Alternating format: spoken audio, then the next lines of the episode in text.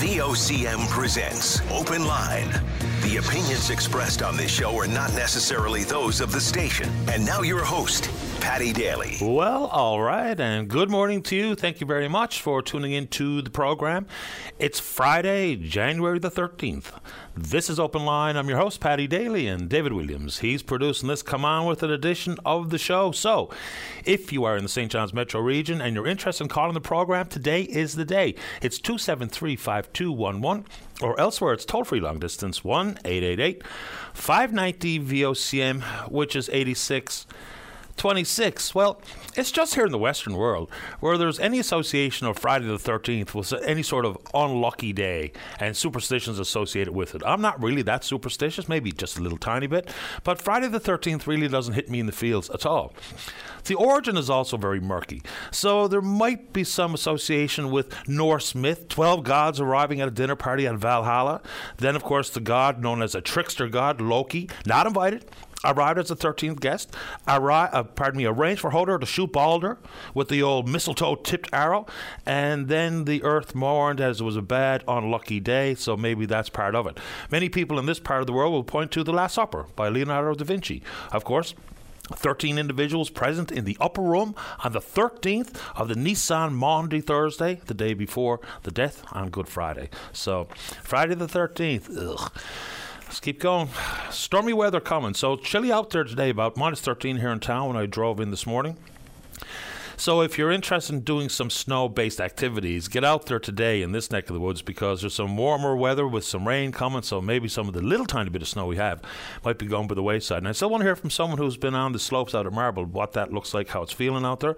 But for folks on the west coast and the southwest coast could be some pretty dirty weather coming your way. So, whether it be the Northern Peninsula, Corner Brook, mixed bag of freezing rain, snow, rain, then down in Port aux Basques, mostly rain. Some people may see as uh, in excess of 100 millimeters of rain, and with the ground frozen, of course, makes the potential for water collection and flooding even more so. So, batten down the hatches, and when we have information to bring your way, of course, we'll do exactly that.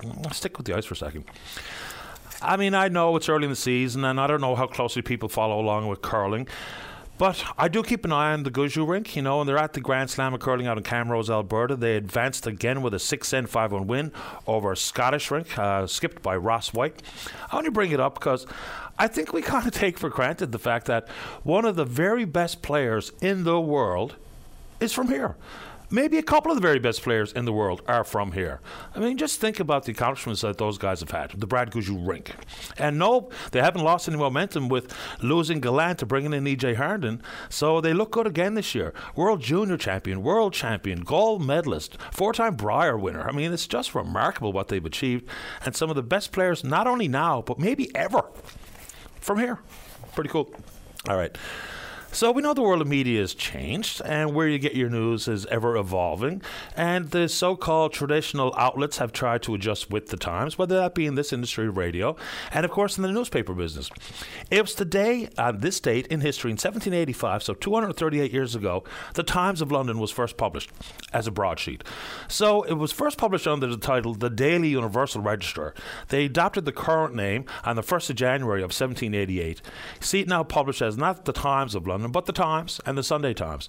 Still pretty solid circulation in and around 360,000 for the hard copy, over 300,000 in the digital format. But the Times of London still in production. And this is a good one. It goes to the simplicity. You know, we talk about all the advancements in technology and the games that come with it, and, you know, the first person shooter games, the virtual reality. But you look around, it's still some of the most fundamental, simplistic toys still, in some corners, rule the roost. It was the day in 1957 that the Wham-O company f- uh, first produced the Frisbee. And I mean the Frisbee indoors. And it does provide hours of a lot of fun. And you know, it's gone from just flicking it around in the park to frisbee golf or frolf or whatever they refer to that particular game as, of which there's one just as, across the road from the Confederation building. But Wham-O, first frisbee, 1957. Okay. I've organized some time coming up just after the 10 o'clock news with a Clarenville lawyer named Greg French, who's been on this program in the past talking about Crown lands. And we still do welcome your individual or family story regarding the unbeknownst to you, you go to downsize or sell or whatever you're doing, and you find out that a home is built on Crown land. Now, there's lots of reasons. I threw this one out there yesterday, and I don't know if it has any legal standing, but I will ask Mr. French about it. You know, you're paying municipal taxes. The property is assessed, certainly outside the city, the property is assessed by the assessment agency of the province, so provincially sanctioned. Then municipal councils will assign a mill rate, and consequently, we come up with your property tax. If you've been paying property tax all the way through, at some point, I don't even understand how the Crown has legal uh, right to your land.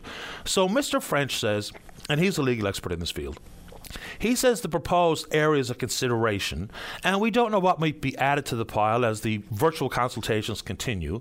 And if you've put something in on Engage NL, we'd be happy to hear from you this morning. But Mr. French doesn't think that the proposed areas to be considered, to be looked at, potential amendments to the Lands Act, based on what Minister Bragg has said, he doesn't think it's going to make a whole lot of positive difference. I'll leave it to Mr. French to elaborate on his thoughts. There's a news story out there today for you to get a warm up. And if you, even if it's a very specific case, which I don't know if Mr. French is going to be able to deal with every single individual case, but this story really got some traction when the Diamond family in Catalina brought their story to the media. Mr. French actually represents the Diamond, so I guess we'll stay away from that one in specific form. But what would be alternative solutions, alternative options to make sure that the Crown Lands issue does not end up where it is today? Costly, time time consuming, legal wrangling to try to deal with the Crown. And again, I'll put this out there. If the Crown is being as strict, the government is being as strict as they are with individual circumstances regarding Crown lands, you can only hope they're the same way when it comes to any industrial applications for the millions of hectares of crown land being considered, for instance, for hydrogen and wind projects. Anyway, you want to take it on? Let's go. Uh, we also have some time coming up with the Minister uh, of Housing, in particular, John Abbott. He had a recent tour up in Labrador, Nain, Hopedale, and Natuashish. They've got a different approach to housing, but there was also a visit from the federal housing advocate, a lady named Houle, like Réjean Houle, and they have. We'll get the minister to paint a very clear picture just about how terrible the circumstances there are in that part of the province.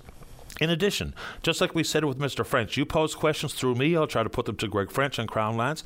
Same thing when it comes to Minister Abbott. I, of course, have plenty of thoughts about where to go with Minister Abbott.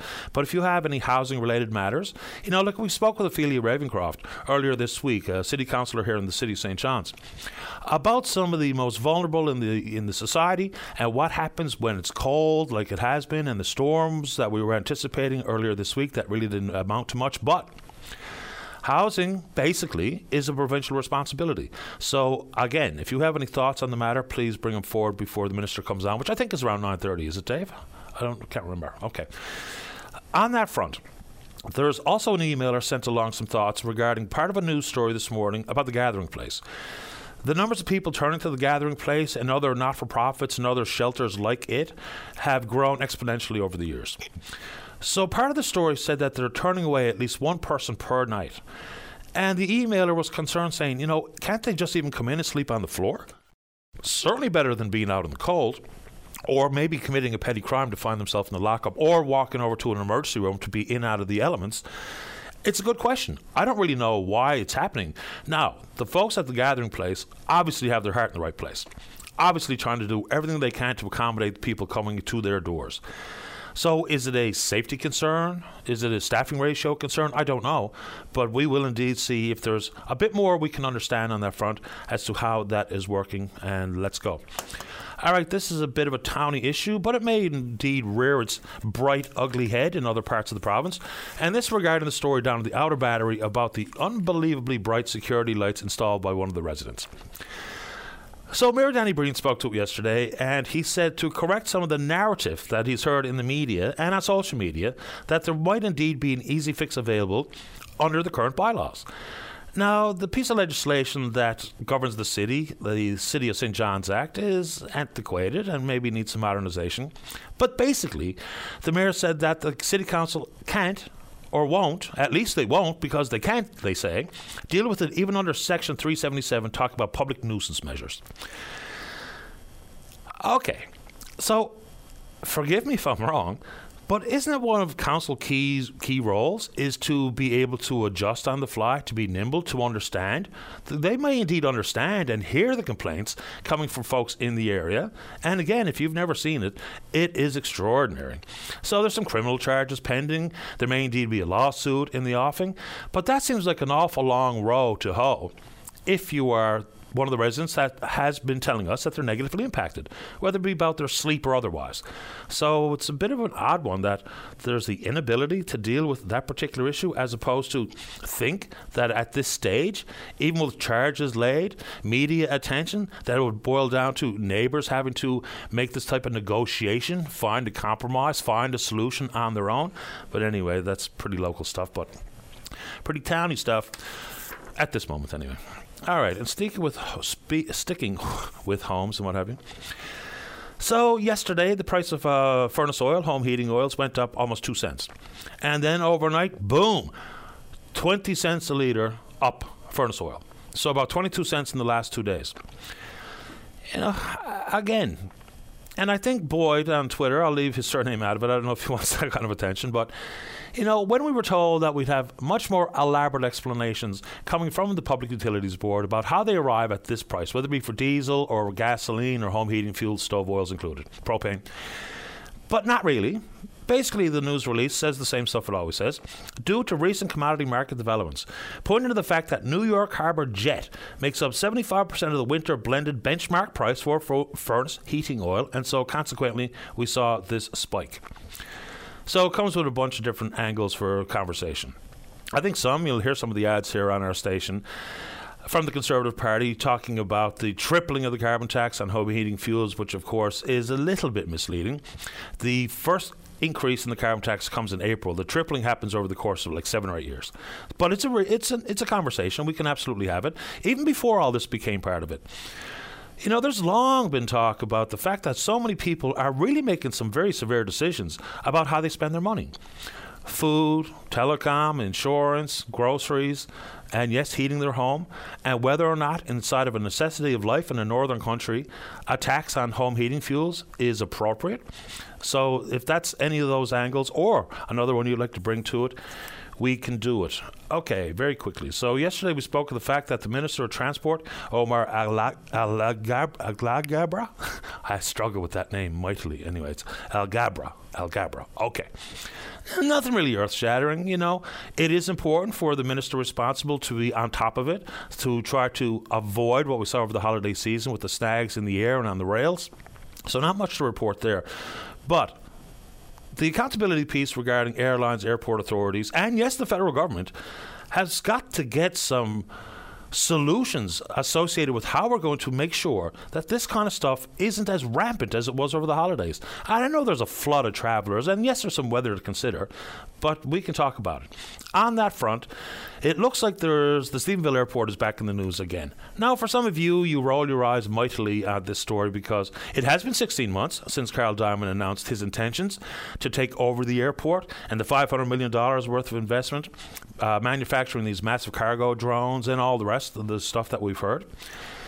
So I get that there's still a lot of skepticism, whether it be about some of the stories that people have read about the physical footprint of the Dymond Group of companies and or financial considerations that people have been talking about.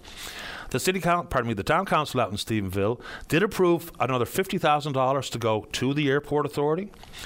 One councillor, Lenny Tiller, voted against it again. We've actually spoken to Councillor Tiller on the show, and he's welcome back here this morning if he's so inclined.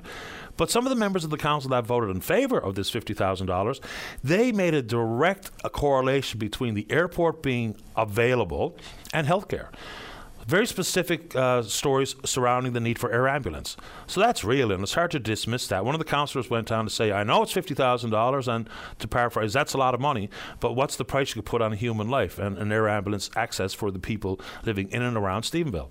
Okay. So there is Stephenville money that has been on the line. No provincial money. In fact, the province who had been backstopping the line of credit said that they're not, not going to do it any longer, regardless of the circumstances at the Stephenville airport. So with none of the big pot of money from the province going into continuing operations, keeping the airport in quote unquote warm idle, I get the skepticism, but I'm not really sure where the downside is and just letting it play out. It either happens or it doesn't. So I would imagine Stephenville's uh, town council, this is probably the last time, or maybe certainly the second to last time, that they're going to pump more money into the Stephenville airport, which the Dymond Group still doesn't actually own, even though there's been a rebranding. So until there's big ask of the province or anybody else, having it play out, you know, whether it be dealing with some insolvency proceedings stemming back to or dating back to 2005, I don't know. But unless there's some sort of demand on the pocketbooks of the entire province, I don't know. Letting it play out doesn't seem like an awful idea, but if you want to take it on, especially if you're in the area, please do. And if you're in the area and still think that maybe some of the conversations surrounding wind projects and the 31 proposals and the millions of hectares of land, and yes, green hydrogen and the access to the port of Stephenville, regardless of what side you're on, we can take that on as well. How are we doing on the phone, Dave? We've got to get her going here today. Harry, a couple of quickies. So it's almost unavoidable to steer away from talking about healthcare because it's just such a massive concern for this province and right around the country. So, whether it be the 136,000 people without access to a family doctor, whether it be about recruiting efforts in India for nurses and doctors from Ireland, and all the considerations that have been bandied about there. Here's what you think is probably going to be more and more of the conversation as people get more and more stressed out with the lack of services. And in the province of Ontario, and they won't be alone on this front, the province of Ontario is setting the stage for more and more surgeries to happen in for profit facilities. Now, Premier Ford doesn't like the word private, apparently, because people will be able to use what is the equivalent of their MCP card to pay for the procedures. But these independent facilities, operated by the private sector for profit, they actually get funding from the uh, OHIP, which is the Ontario Health Insurance Plan. So they're going to expand the types of surgeries available there and doing more and more surgeries in the, what they call the independent health facility, which, as much as Premier Ford doesn't like the tag, it's private, private for profit. Now, where the solutions or the alternative options lie, and they try to whittle away at the wait lists, I don't know what the answer is to that, but that's been the concern in many corners. Now, some people will applaud it and say if we can take people out of the queue who can afford to pay for their own MRI or their own cataract surgery or whatever it is, then that's a good thing. But it does indeed become part of the conversation, as people say, the slippery slope business. There's lots of complexities and potential pitfalls for offering more and more private services inside healthcare. And now there's already plenty private in the country. As much as we like to turn a blind eye to it and pretend that it's not, it's all universal, there are private offerings. And some of them are nice complements to the system. But when you get into the world of surgeries, you know, how do you protect the public system from the private sector poaching surgeons? Uh, it's a fair question. Even when we talk about clinics, you know, would it be the eventuality that these doctors are not obliged to take on every single patient that presents themselves? So those with the most complex, complicated healthcare needs would be in the public system, much more fundamental procedures, much more fundamental doctor visits in the private sector. I don't know how much we accomplish, how much further we get ahead, how much we're able to whittle away at waitlists, how much we're able to increase the number of positive healthcare outcomes, if that indeed becomes more and more part of the healthcare conversation. But you know, it's going to be getting a bit more traction because it's been a nationwide headline grabbing circumstance every single day for quite a long time here now. So that's what's happening there. And in healthcare, oh, shocker, Eastern Health is being forced to take legal action against a couple of those Portuguese trawlers and their owners that dropped anchor here early, or pardon me, in 2021 with a bunch of active cases of COVID on board. Okay you know, uh, this was always going to be the case. They weren't going to pay the bill. And so here it is. There's a couple of million dollars outstanding here's some circumstances surrounding adding up that monies. So there was one person aboard one of the trawlers called the Santa Cristina, spent 128 days in hospital, medical costs topping $615,000. Another person was in, another five crew members, their medical services tapped $414,000. Another person stayed for 52 days in the hospital, price tag around a quarter of a million dollars. Another person not diagnosed with COVID but with tuberculosis spent about a month in the hospital here, medical medical fees approaching $140,000. So I don't think anyone should be too shocked that these groups or these trawlers and their uh, I'm not going to get into trying to pronounce that name, but they didn't pay their bill. What do you know? Anyway, a couple of quickies here. How we doing, Dave? One more check in with you before I bang off one more. Okay, so we talk about cost of living uh, issues up and down the line. And one of the ones that becomes quite frustrating you look at the landscape out there for your telecom services. You know, it's a competition issue. The big three rule the roost. Even some of the budget offerings are owned by the big three TELUS, Rogers, and Bell. So now with the pending purchase of Shaw by Rogers, further going to complicate it. Now, the Comp- Competition Bureau said that one of the standalones is a small Quebec operation that would keep the competitive landscape manageable, which, from the outside looking in, looks nonsensical to me. But anyway. Here's some comparisons. This person says he's a snowbird. He gets his service in Mexico from Telcel. It costs 200 pesos, which is about $14 a month Canadian, for the exact same thing. He gets three gigs of data. He can call Mexico, Canada, the United States. So he begs the question why is Canada so expensive? When there's annual reports done, pricing across 50 countries, it's done twice a year, we are amongst the league leaders every time in the amount we pay for telecom. So the cost per gigabyte is seven times more expensive than it is in Australia, 25 times more expensive than in Ireland and France, and a thousand times more expensive than in Finland. So, you know, I know there's a geographical concern with the amount of infrastructure required. Here's an example you can scroll Instagram for five minutes in France, it costs about half a cent.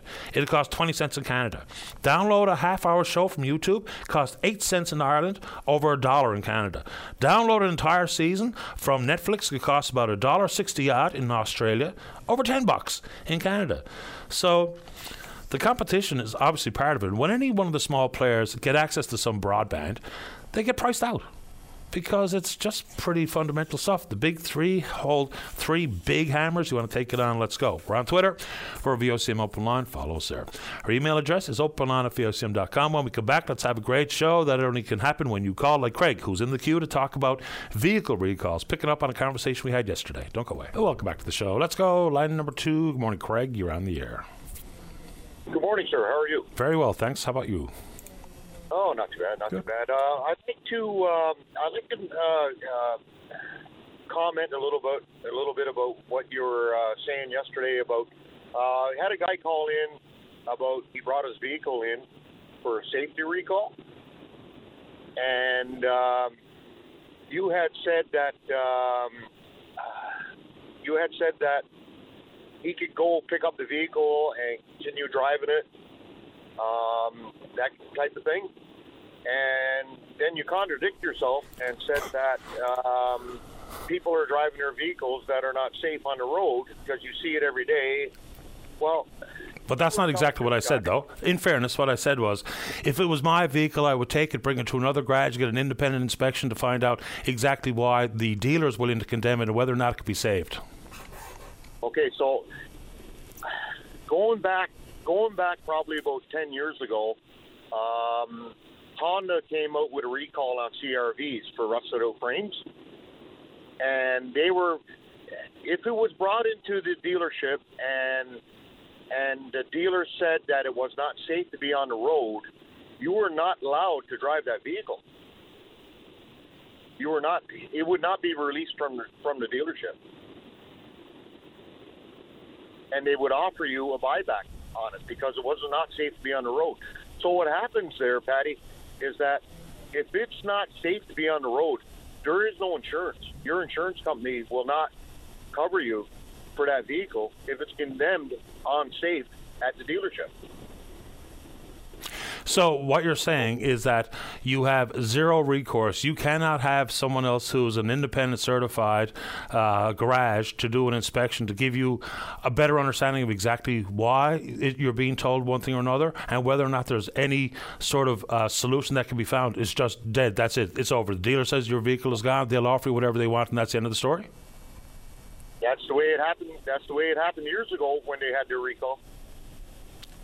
Yeah, I've seen all kinds of stories about different types of vehicles from this particular manufacturer that had issues with corrosion of the frame, and eventually the recall was so extensive that no repairs were even attempted. It was simply all buybacks, I'll call it. Uh, that's probably not the right phrase for it. But yeah, people sent along copious amounts of those types of stories. Yes.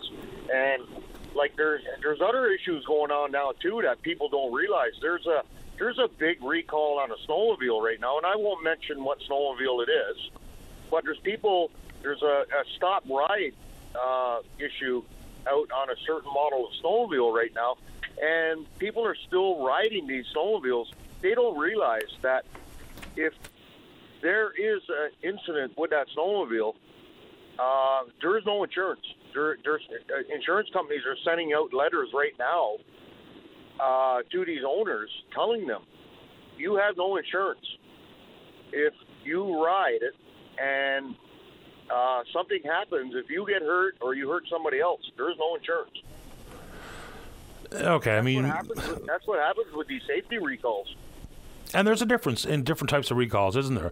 You can get a recall on a front headlight that can be see lots of condensation inside because there's a faulty seal. There's a long way between that and a corroded frame to the point where it becomes unsafe, you know, for crash testing or what have you. So I get where you're coming from, and.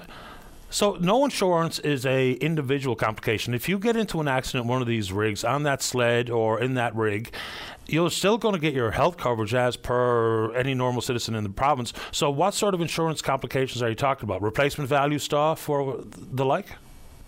Um, if you if if if you get into an accident and uh, because of that safety recall, if somebody gets hurt, uh, say okay, uh, just say for the snowmobile thing, uh, say you're going down the trail and uh, you hit somebody, uh, just touch skis, and that sled catches fire, and the other sled catches fire, and somebody gets hurt trying to put the fire out. There is no insurance. You're not supposed to be riding it. So a public liability issue. Yes, uh, collision, everything. There's there's no coverage, Okay. right? And that's what I mean by a safety recall on a vehicle. Same thing. Um, if you get a letter in the mail and, and and they're telling you that you need to go to the dealership and get your frame inspected, and the dealer tells you uh, your vehicle needs a new piece put in the frame, and you go to the dealer and say, "Ah, no, I'm not going to bother doing that." I wouldn't mind seeing the letter because I have a rig that, like everyone else out there, there's been recalls for a variety of things. One that I remember off the top of my head was a, a, a stability post under the driver's seat. Okay. So when you get the letters, and I mean, I haven't seen every recall letter that every single person's got from every single manufacturer, but it basically says this is a recall item. Call to set up a, an appointment. Okay, and sometimes people don't do it until they bring it in for service, and then of course they'll t- attend to whatever recalls are outstanding at that point. So when it's a safety-related matter, do you? Does it say something as declarative of your insurance will be cancelled? This is a public safety measure. You have to do this immediately or within 14 days. Like, does it read like that? I don't know. Well, like it, like it all depends on the recall. I think. Like, I think uh, vehicle manufacturers, myself, uh, a lot of them are famous for it. They come out with a lot of recalls. There's a lot of recalls that don't mean a whole lot. Uh, honestly, I think they come out with a lot of recalls just to get you back into the dealership. A lot of times to get you back in the dealership, and especially with lease vehicles, um, you'll tell the service advisor, you know what, I'm sick of bringing this vehicle back and forth. Well, what does service, service advisor do? He tells the salesman, then the salesman calls you, and then the salesman says, oh, well, we can get you out of that lease vehicle if you're having problems with it. Like, you know what I mean? Like, a lot of these things with uh, these little recalls, like, I see recalls every day. Like, I, I do a mail run, and I, I, I see recalls from every manufacturer uh, daily and they're all for little piddly stuff. So you know, if you're if you're say just for Hyundai, if I live out here on the West Coast, the only dealers in Corner Brook, you get sick of driving back and forth to Corner Brook for stupid little recalls that uh, don't really mean anything. You know, they they recall every every little thing. It seems like, and a lot of it, I think, is to get you back to the dealer. Could be. Yeah, I, I can't argue that point. Now, you know, when you, pardon me, go back to the dealer on a recall, there's nothing else that you're obliged to do while you're at the dealer, and recall items are taken care of by manufacturers' warranties, as far as I know, and that's regardless of the recall item that we're talking about. So they can say, well, you need your brakes done. You can say no. They can say you need to have this done. You can say no. They'll say, well, it's time for service. You can say no. So I get your point. Now, some people might feel the pressure. Okay, now I'm here already. The vehicle's in there. It's in the garage.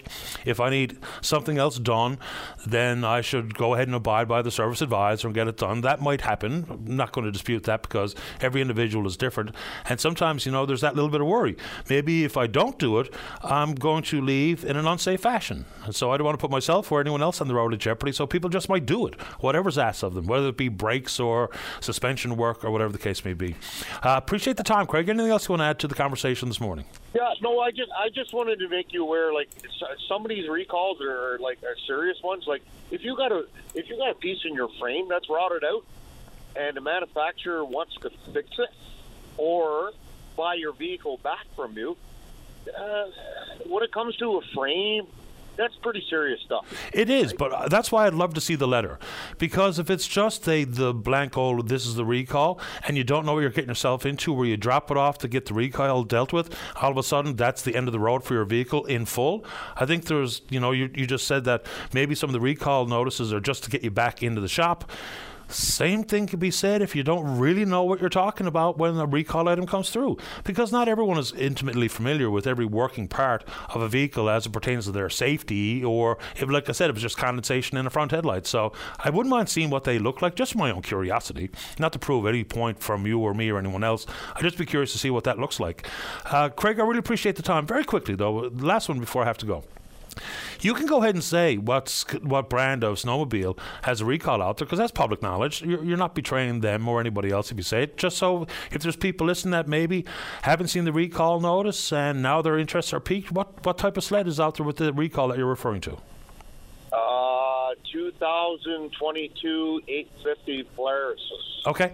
Yeah, fair enough. Because not everyone might be aware, and they're sitting on an 850 Polaris ready to hit the trail today. So, and that's not hurting Polaris because they're the one who put the recall. Ser- it's a ser- it's a serious recall. Okay. It's, uh, it, it's the, uh, uh, the the the fuel tank will actually blow up. That sounds serious enough for me. Yeah, they have a recall on a fuel pump. The fuel pump sits in the in the gas in the fuel tank. Yep. And uh, they've had instances where uh, the rider sitting on a snowmobile riding and the tank blows up. Yeah, and we've seen that in certain vehicles on the road too. Okay. Polaris calls it a stop ride program, and they have uh, a shortage of parts right now. And insurance companies are actually sending up. I got a friend of mine in Ontario just got a letter from his insurance company telling him that if he rides that snowmobile, he's on his own. There's no insurance. Fair enough. I'm glad you painted that picture, and I'm glad I asked about the brand because we're, you know, it's a Polaris-led recall, so it's not like you're telling tales out of school. Appreciate the time, Craig. Have a great weekend. Okay, thank you very much. Thanks for your time. Pleasure. All the best. Bye. Okay, bye bye. Uh, go ahead, let's go ahead and take that break. When we come back, another chat about Bay du Nord and the prospects of right after this. Don't go away. Weekdays on VOCM, it's Open Line with your host, Paddy Daly. Join the conversation each morning from 9 a.m. to noon on your VOCM. We get people talking. Welcome back to the show. Let's go. Line number one. Say good morning to the Executive Director at Trades NL. That's Darren King. Darren, you're on the air. Happy Friday, Patty. How are you? Happy Friday to you, too. Not a day too soon. I hear you. I hear you. Thanks for taking my call. I appreciate the opportunity. Happy to do it.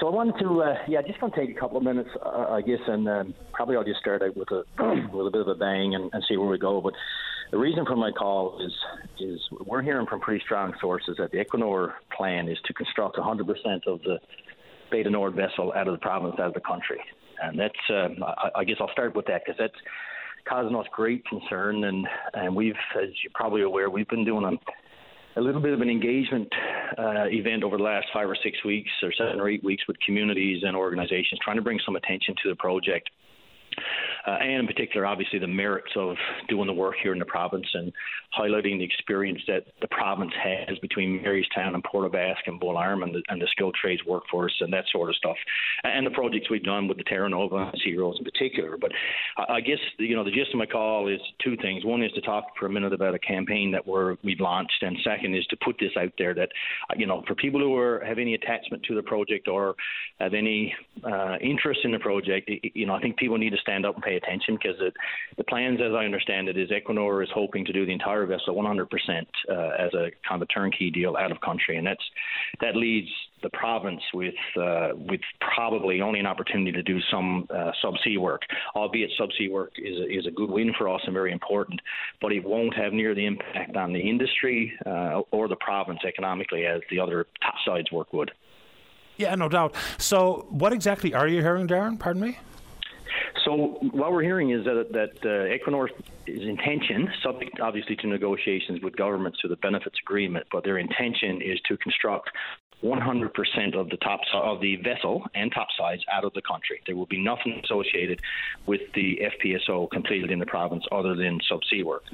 And one of the excuse me, one of the indicators of that, Paddy, there was an EOI released. I'm not sure if it was yesterday or the day before. Um, by Equinor, and they're looking for proponents to do work on the hull with an attached accommodations module and helideck. Now, in the past, you know, we've done accommodations and helidecks here multiple times between Bull Arm, Marystown, and Port Bast. Uh, so the fact that they've, they've, already indicated here that the hull will have those topsides uh, pieces attached to it and that they won't be done here signals to me a very strong indication of where they're headed. And you know, as I said, I think people in the industry and, and people in communities who will be affected by this project need to tune in and pay attention. And and you know, what I'm doing is urging people to talk to government and talk to Minister Parsons and their MHAs and let them know because you know we're talking to government regularly. You know, Minister Parsons, uh, I'm back and forth with him almost daily. And government, as I understand, has taken a pretty strong stand. Um, but I think people need to let government know that they got their backs on this because we're not going to get any benefit from the construction side of things unless we drive a hard bargain here. Uh, Equinor is on, on a track, as I see it, to try and do the entire work out of province, and that will be a huge, huge loss for the industry and for the province generally. Yeah, I mean, that would be worst case scenario. So you just wonder what gets factored in here, and you've been at that table, you've been in the cabinet. So this time, I think there's a couple of different comple- different complexities that it's really hard to understand how that's going to impact these negotiations. I still think there's big questions to be asked as to whether or not an equity stake is the best path forward for the province. Then you go down through what royalties would look like and the time for timeliness of royalties to flow. But the most complicated factor, this one, is one of the United Nations pieces, uh, Article 82. And we're talking hundreds of millions of dollars of royalties that are going to have to be paid to, to developing nations. We don't know who's paying that yet, whether it be the company, the province, the feds, a combination of all three, or whatever the, uh, that number looks like. But I wonder where that is leading Equinor to take this particular stance. Because we know and this is not a slight on the local industry, but they can do some of this work for pennies on the dollar, for instance, in South Korea. So I just wonder how all that factors into this stance that you're hearing about. Yeah, I mean that's a really good question, and uh, unfortunately, uh, through my own experiences, that that's one that I never had because, uh, as you know, this is this is a unique first time ever we we've reached this far out into the ocean, which brings the UN into the discussion. So you know, it, it certainly has to factor in. There, you know, there's no question about that. Um, but you know, me, I, I, want to pick up on just one thing you said there around pennies on the dollar because uh, that that's one that I'm going to be talking to the minister about probably in a day or so. Um, no one's ever no one's ever presented that to us, Paddy, it, and that you know that that piece concerns me because uh, we hear that quite often that you know labor is, is much cheaper elsewhere, and you can do do the work much cheaper elsewhere, uh, and you don't have the labor capacity in the province and those kinds of things. Uh, and, and, you know, the labor capacity issue is totally false. We're sharing numbers now all the time with people, but it keeps keeps getting brought up. Minister Parsons is getting it put up to him all the time that we don't have the, the capacity to do the work in the province, and that's totally false. But you know, to, to doing the work outside the province, let me just give you this example because it really, really frustrates me. The, the, province and the taxpayers of the province put hundreds of millions of dollars into the refit of the Terra Nova, and, and, and everyone supported it, you know, supported government to try to get that project back on track uh, and get it pumping oil and get people back to work two things I want to say about that. First of all, is we gave them hundreds of millions of dollars, and they turned around and did 95% of the work outside the province with a subsidy from the province, which I think is ridiculous. And secondly, today as we speak, we've had to send literally hundreds of people to Spain because they haven't been able to do the work or we had to rework the work that was done by the Spanish construction crew. Um, and, and, you know, it just it, it, boggles the mind that we would give them subsidies like that, send the work to Spain, and then have to send our own workers over, put them up in hotels, fly them over, and redo some of the work and do the work that they don't have the expertise to do. And on top of that, as you probably are aware, Suncor re- uh, rec- recorded, as I understand it, record profits for the last quarter of 2022. So I, I guess my point is, uh, number two, the grass is not always greener when we go outside the country. Or number one, sorry, when we go outside the country. Uh, and number two, there has to be negotiations. There's no doubt about it. But but companies have to recognize that it's our resource. The province owns the resource, and we have a right to get maximum benefit from it. It's not about just giving Equinor or Suncor of the world record profits for shareholders. There has to be construction opportunities and local contractor opportunities and local benefits accrue to local communities, in my view. Uh, no argument coming from me. Uh, and then, of course, there's some things that don't get factored into the public discourse on these things. For instance, inside benefits agreements, there's relations with research and development, which, you know, there's been some back and forth. And remember, ExxonMobil got a big load of money back from us based on a ruling they appealed at the CNLOPB. So there's a bunch of different tangents that don't necessarily get factored in as much as they probably should. Uh, my comments look, I don't think I've ever said we don't have capacity of workers. Uh, there's some restrictions we have with size of laydown yards and some of the ability to do, say, for instance, some haul work, is my understanding. And the comment on pennies, pennies on the dollar, it, it wasn't that we don't have the people, but this this came from someone I know who was in the industry, and this was about some Hebron work that was done. So there was, let's just use round numbers. So if there was 15% of the work done here and add another 65% done elsewhere, in this case, I believe it was all in South Korea, is that they did that amount of work for not that not six times what we uh, cost us here to do the work here, but for far less than that. That's where the reference to pennies on the dollar is. Not that we're too expensive or we're out of whack or we're kidding ourselves or none of that stuff. Is that in some of these areas they just so happen to be able to do it cheaper, and you and I both know the reasons. And there's nothing wrong with the uh, the want for people to do the business here. I want the business done here. Of course we do. And remember back again, we're talking ExxonMobil. Some of the work that they did out of province, what happened? As opposed to generating jobs in the tax base, what we did is we saw them pay us a lump sum number. I think it was 110 million dollars at the time. So I just think there's a few moving parts there that you know, realistically belong in the conversation and not to dissuade local jobs. Why would I do that? I want everyone to have a job. Or not to punch holes in our ability because we have tons of ability and lots of experience, albeit with some restrictions. For instance, in a laydown yard and the capacity required for some of these projects. Your thoughts? Yeah, no, I appreciate your comments. And uh, just to be clear, when I responded, I wasn't responding to you personally saying that because those com- you're repeating comments that we're hearing as well. So uh, my my response was directed more to industry generally uh, and to those who are making the comments. But yeah, no, I mean I, I don't disagree with you. Um, but you know, go back to work outside the province. Let's, let's go back to Terra Nova, for example. Probably a little known fact that benefited the province was that uh, Ter- the Terra Nova had a, a, huge piece of the topsides work construct- constructed out of province. Yep.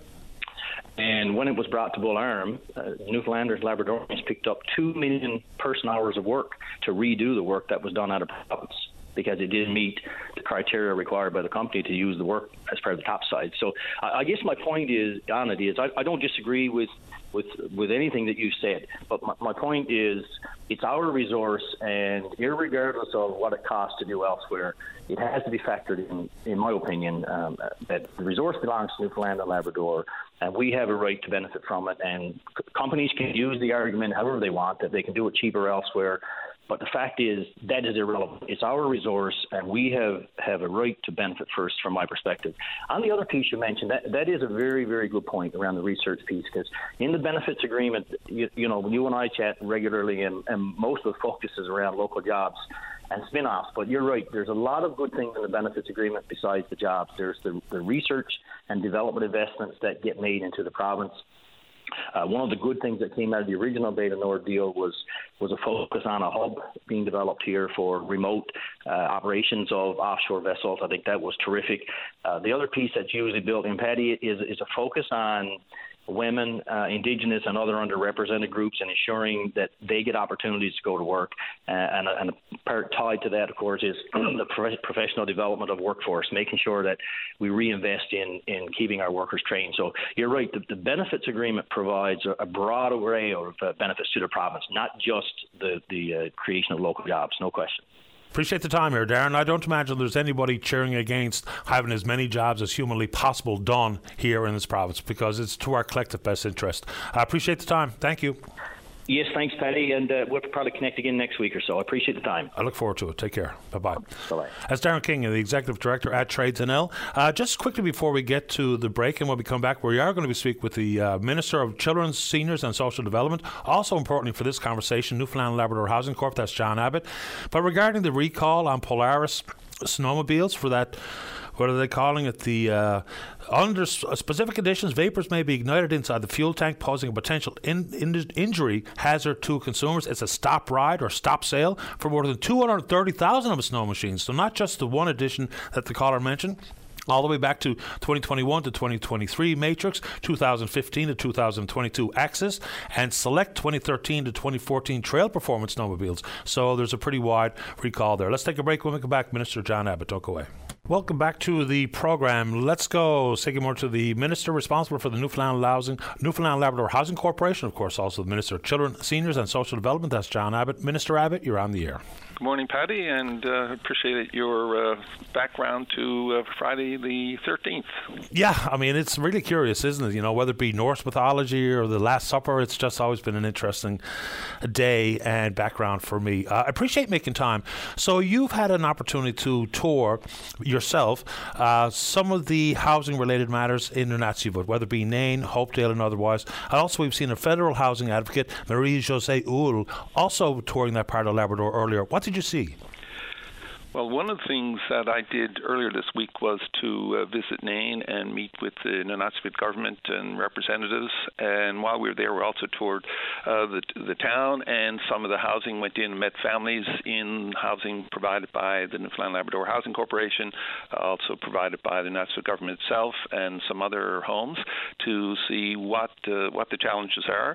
And uh, what we've committed to doing is working with their new housing commission to make sure we can uh, build new uh, housing because there's a large uh, growth in population there, as well as to make sure we've got the any units uh, uh, that need repairs that they are done as quickly uh, as possible. We've set aside the money to do the repairs for the Newfoundland and Labrador housing units. we're going to make sure with the commission that we also make, can help them out as well. one of the challenges, of course, is is the distance and getting the supplies and materials in, getting contractors on site, and that continues to be a challenge for, for, for both uh, organizations. You know, the reference to what has been seen up there, whether it be deplorable, human rights disaster, abominable, is it? Well, the there's no doubt there's there's lots of challenges, and there are a growing population, and uh, there is a big need to both improve the quality of some of the housing that's already there, and to build uh, build new units as quickly as possible. Fair enough. Uh, you know, there's you and I have talked in the past, of course we have, and some of the issues regarding the number of units uh, owned and operated by the housing corp that have been shuttered, waiting for repairs, or maybe they're going to be condemned in full. What kind of what kind of progress have we made in the last 12 months, whether it be in hard number of units or percentage wise, to get some of these units back up and running and house people who need it? We're very active through the Newfoundland Labrador Housing Corporation to make sure any of our units that become vacant are uh, used and people, uh, families put in them as quickly as possible. Uh, we have sort of two issues to deal with. One is just regular maintenance. Uh, if a family leaves one unit to move to another, uh, we'll make sure we go in if we need to refresh the painting, those kinds of things, and we do that uh, as quickly as possible. Uh, we have another bunch of units, uh, just over 60 right now, that need major repairs. so that may need new plumbing fixtures, new kitchens, new flooring, all of those kinds of things. so we're we've allocated the money for that. We're doing those as quickly as we can get them done. Again, we're challenged with getting the, the contractors in place because of the shortage of, of workers, uh, but we're doing this as expeditiously as possible, and uh, we're we're hopeful over the next six, uh, nine months to, to make sure we have all of those done. Do we have uh, turnaround timelines, benchmarks to hit as to whether or not we're hitting targets with, okay, if family moves out, there's a difference between needing a fresh lick of paint yep. versus some of the major renovations you spoke to. So do we have time frames that we're working on and are we hitting our targets? So our maintenance uh, department uh, does have those uh, standards that they've developed to make sure they can respond uh, as quickly as, as possible. Uh, and as I said, the biggest challenge we have right now is just making sure we can get the contractors uh, on site as quickly uh, as possible, uh, so that we can get those uh, other units up uh, up and running.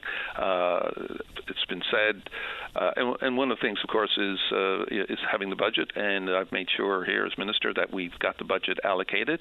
we're in the position now to look to sign a new agreement with the federal government. They're prepared to provide some additional funding to the province to to make sure all our social housing units are up to, up to par, and uh, we'll be working on that uh, in the new year, in the new fiscal year as well. Is there a slowdown anticipated in putting some of these units back in play, whether it be with uh, the cost of labour, the price of supplies, inflation, all the rest of it? Well, we've seen certainly our cost uh, increase, but uh, we've alloc- uh, we've allocated in our budget to, to take care of that for, for the current year and in, into next year. So we're that's less of an issue. It's just making sure we can get the contractors. Mm-hmm. Uh, you know, we do have to do and those things, so that takes a bit of time. Uh, but we are committed to, to getting those units uh, up and running as quickly as possible. A conversation here in the city on Monday about the pending storm that didn't turn out to be much of one, but it was about the vulnerable people in society, and you would deal with many of these circumstances. You know, the city says they have indeed in the past opened up a warming centre, some emergency shelters for these types of storms and cold weather events. But a lot of the authority and jurisdiction belongs inside of your department. What's the conversation look like inside your department, knowing that these numbers of people may be turned away from the gathering place or nowhere to go, petty crimes, going to emergency rooms to get in and out of the elements? Where's the conversation lie in your department now? Because the numbers are staggering. The most recent research just in the city itself says 231 people are homeless, and you know that's nowhere near reflective of the accurate number. So, what does that conversation look like for a mercy shelter for these cold weather events? Uh, Paddy, no, uh, and that's uh, something that uh, I'm certainly uh, cognizant of and monitoring from from where I sit in with the Newfoundland Labrador Housing Corporation. So we have a team in place to monitor all that is happening across the province, whether it's in St. John's, West Coast, Labrador, for individuals needing shelter, whether during the day or or night. we have the resor- financial resources in place to make sure anybody who needs shelter can get access a, a shelter, and so we've we're committed to that. I heard uh, Kim Grant, uh, the gathering place, on this morning or in, on VOCM, and she talked about the you know the what they're doing and the challenges that they have. So during the the, the daytime hours, of course, in St. John's, the gathering place is open for uh, for social activities, so people can literally get in out of the cold uh, when and if needed.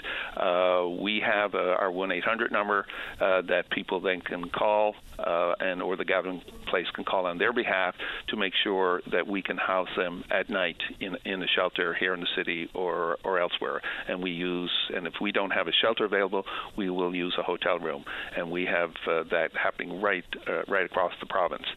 Uh, at some points in time, an individual may not uh, want to to come into a shelter may not want to go to a hotel room, uh, and uh, but we will make sure that uh, we reach out uh, to those individuals to make sure we can support them when, when and where we can.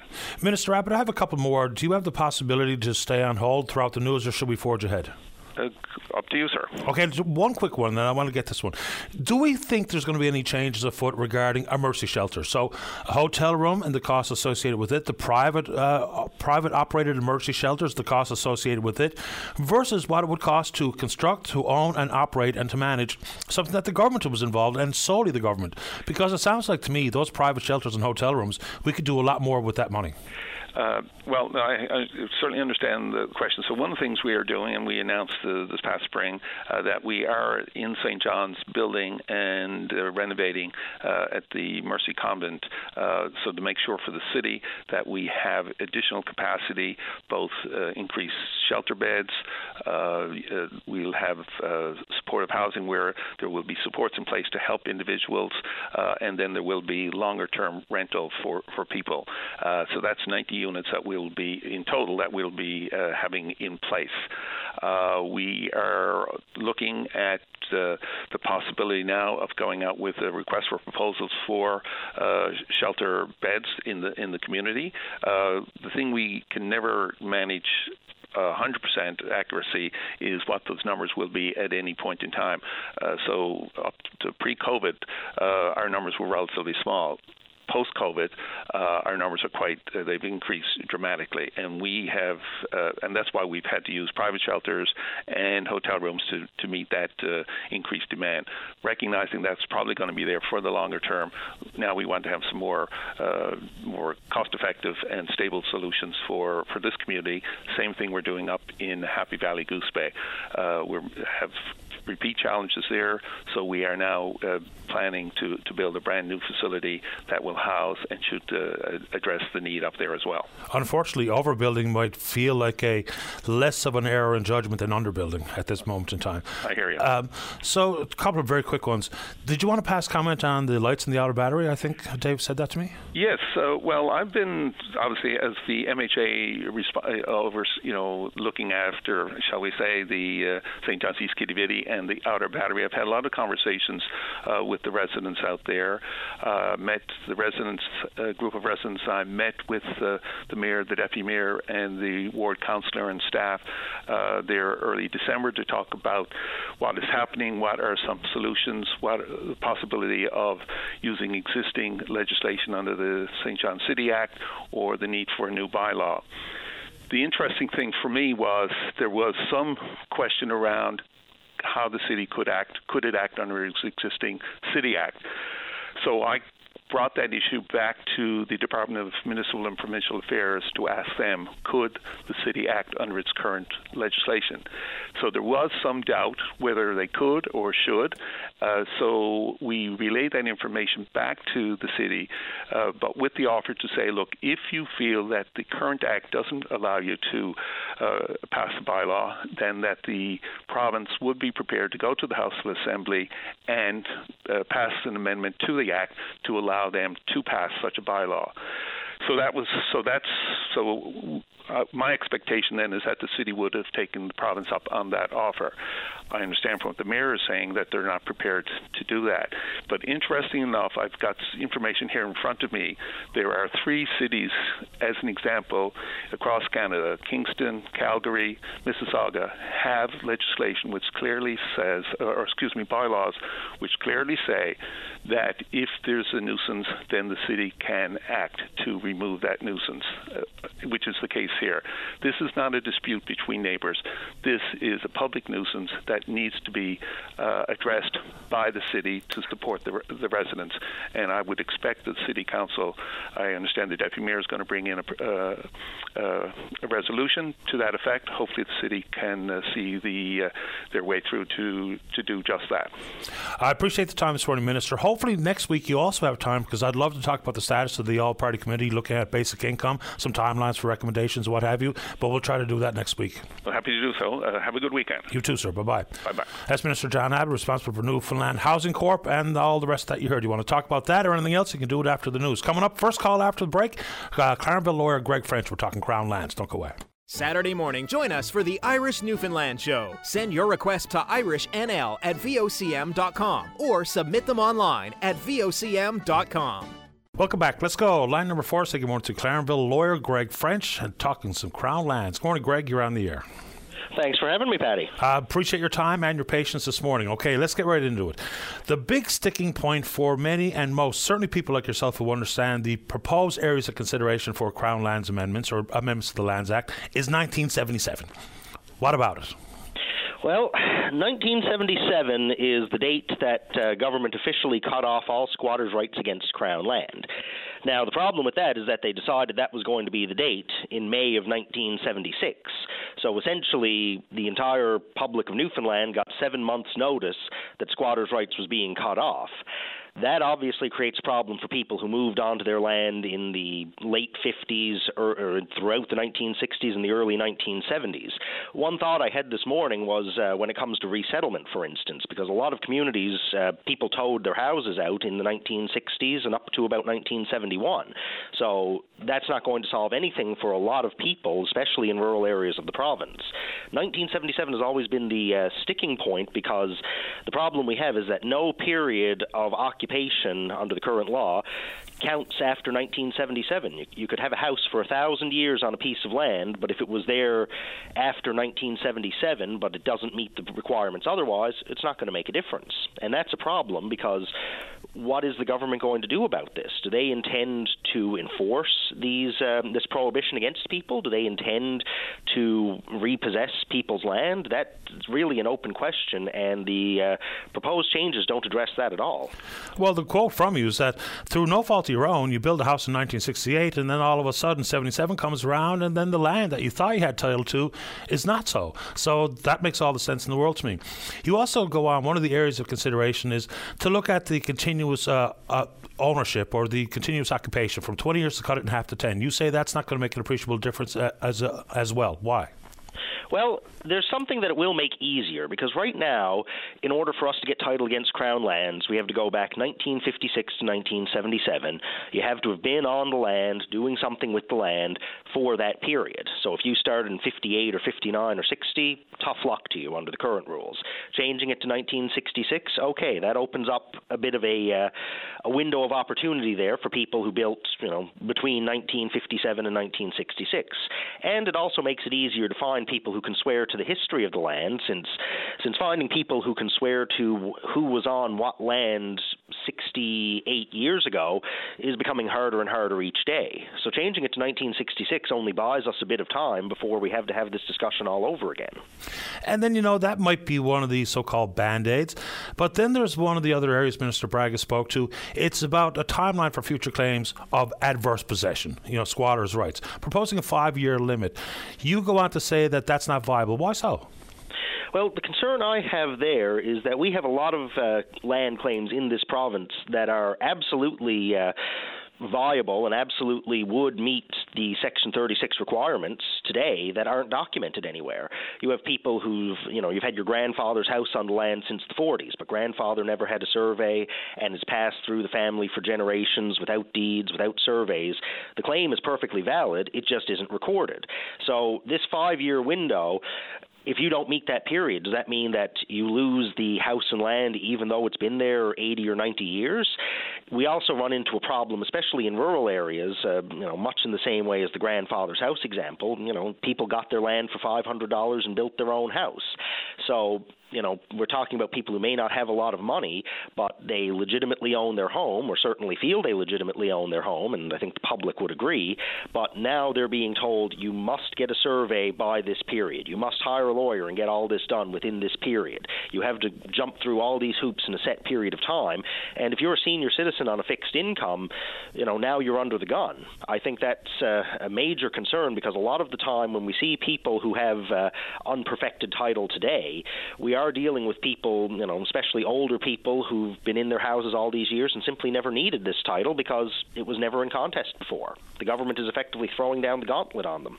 So we'll go through the third area of consideration before we get to alternatives. And this is something that I don't even know what it means, to be honest with you, is that the province may be able to provide or issue a document declaring no interest in the land. I don't really know what that means or how that works. Your take. Well, your your take is the same as my take because I don't know what that would entail either because it's not very clear. It certainly sounds like the government is prepared to say, look, we're not going to lay any claim to this land. You figure out who owns it. Now, that would certainly be a step in the right direction because it removes the government as an opponent from people. I mean, we certainly don't need the government being adversarial toward its own citizens. But what does it take to get that letter? If you still have to meet the 1956 or 1966, whatever it may be, you know, if you still have to meet this period in order to get that letter, then they're just talking about the status quo. That's not a change. That's just what things are right now. If they're proposing that, look, on an ad hoc basis, case by case, we'll consider whether or not to give you your land, well, that's all well and good, except we don't know what's going to happen if you go and apply for your land. If you go, if you go forward for one of these letters of no interest, and the government says, oh, well, actually, we are going to take an interest, you know, have you just put a target on your own back? I mean, we look at the case of the Dymonds who've come forward in the CBC story. Like, their house was built in 1983. If they were to apply for one of these letters, are they going to be rejected? If anybody else in similar circumstances applies for a letter, are they going to find themselves in the same position? Excellent question.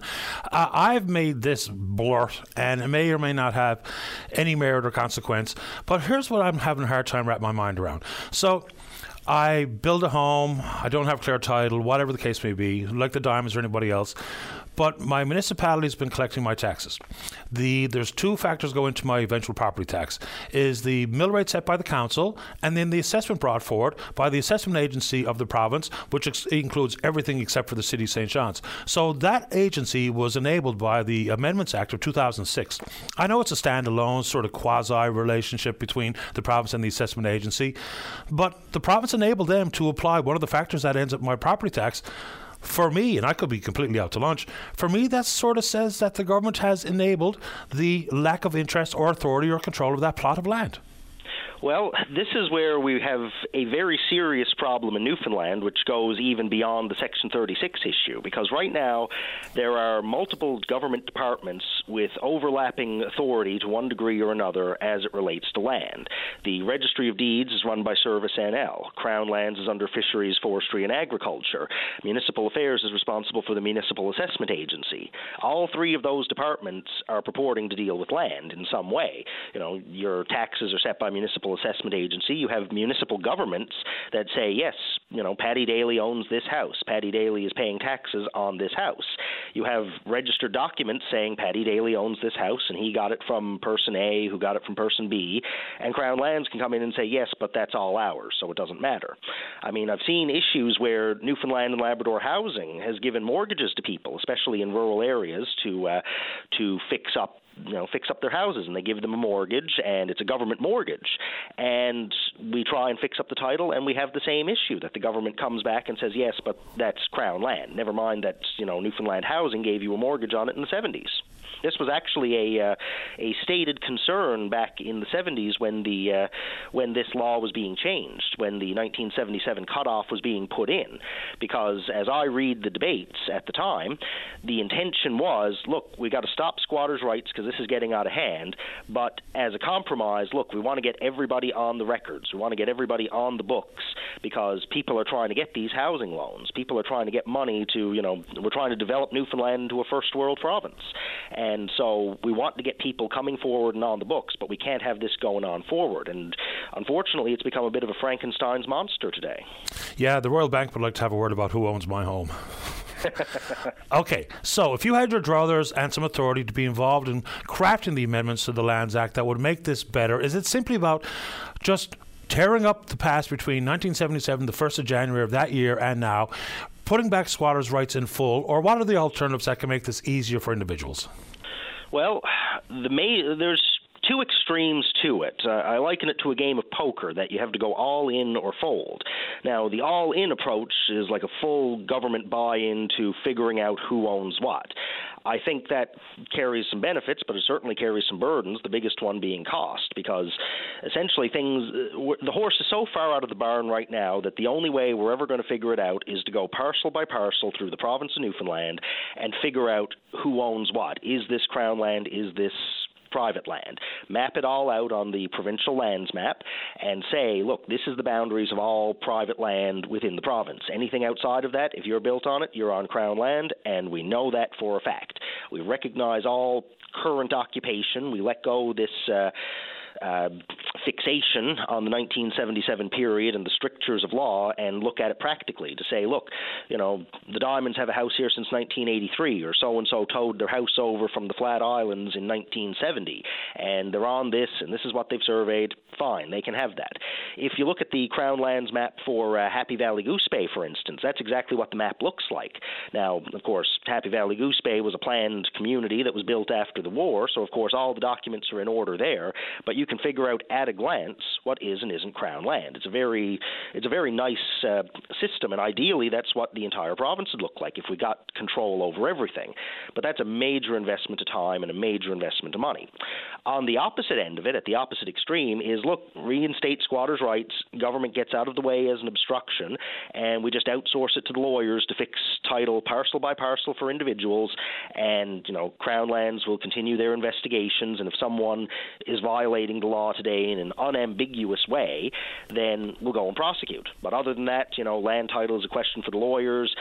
That's not a desirable solution either, I'd suggest, because I think that goes too far, and you know, we're back to the same chaos we had before the 70s. I mean, at the middle ground, I mean, simply the um, the easiest way to go about it is look, we got to have some allowance for what's happened after 77. You know, did you did you build with an honest belief in your title? Are there deeds? Are there documents? Are there affidavits? Why did you build here? And if you got some answer for that question, government should give you a quitclaim. Government should give you a deed. Government should give you a release. Put you on the official records so the government knows you're there, and we all agree that this is not Crown land, and let you be. That would be the simplest solution. It puts the onus back on people to come forward and work it out. But there needs to be some certainty that if you come forward, you're not going to find yourself in the situation that, unfortunately, dozens of people are currently in right now before the courts, where you've come forward with your legitimate claim, you've put it before Crown Lands to say, look, here's the reason I own my land, and they turn around and say, no, you don't. Really appreciate your time and your perspective and your expertise this morning, Greg. Thank you very much.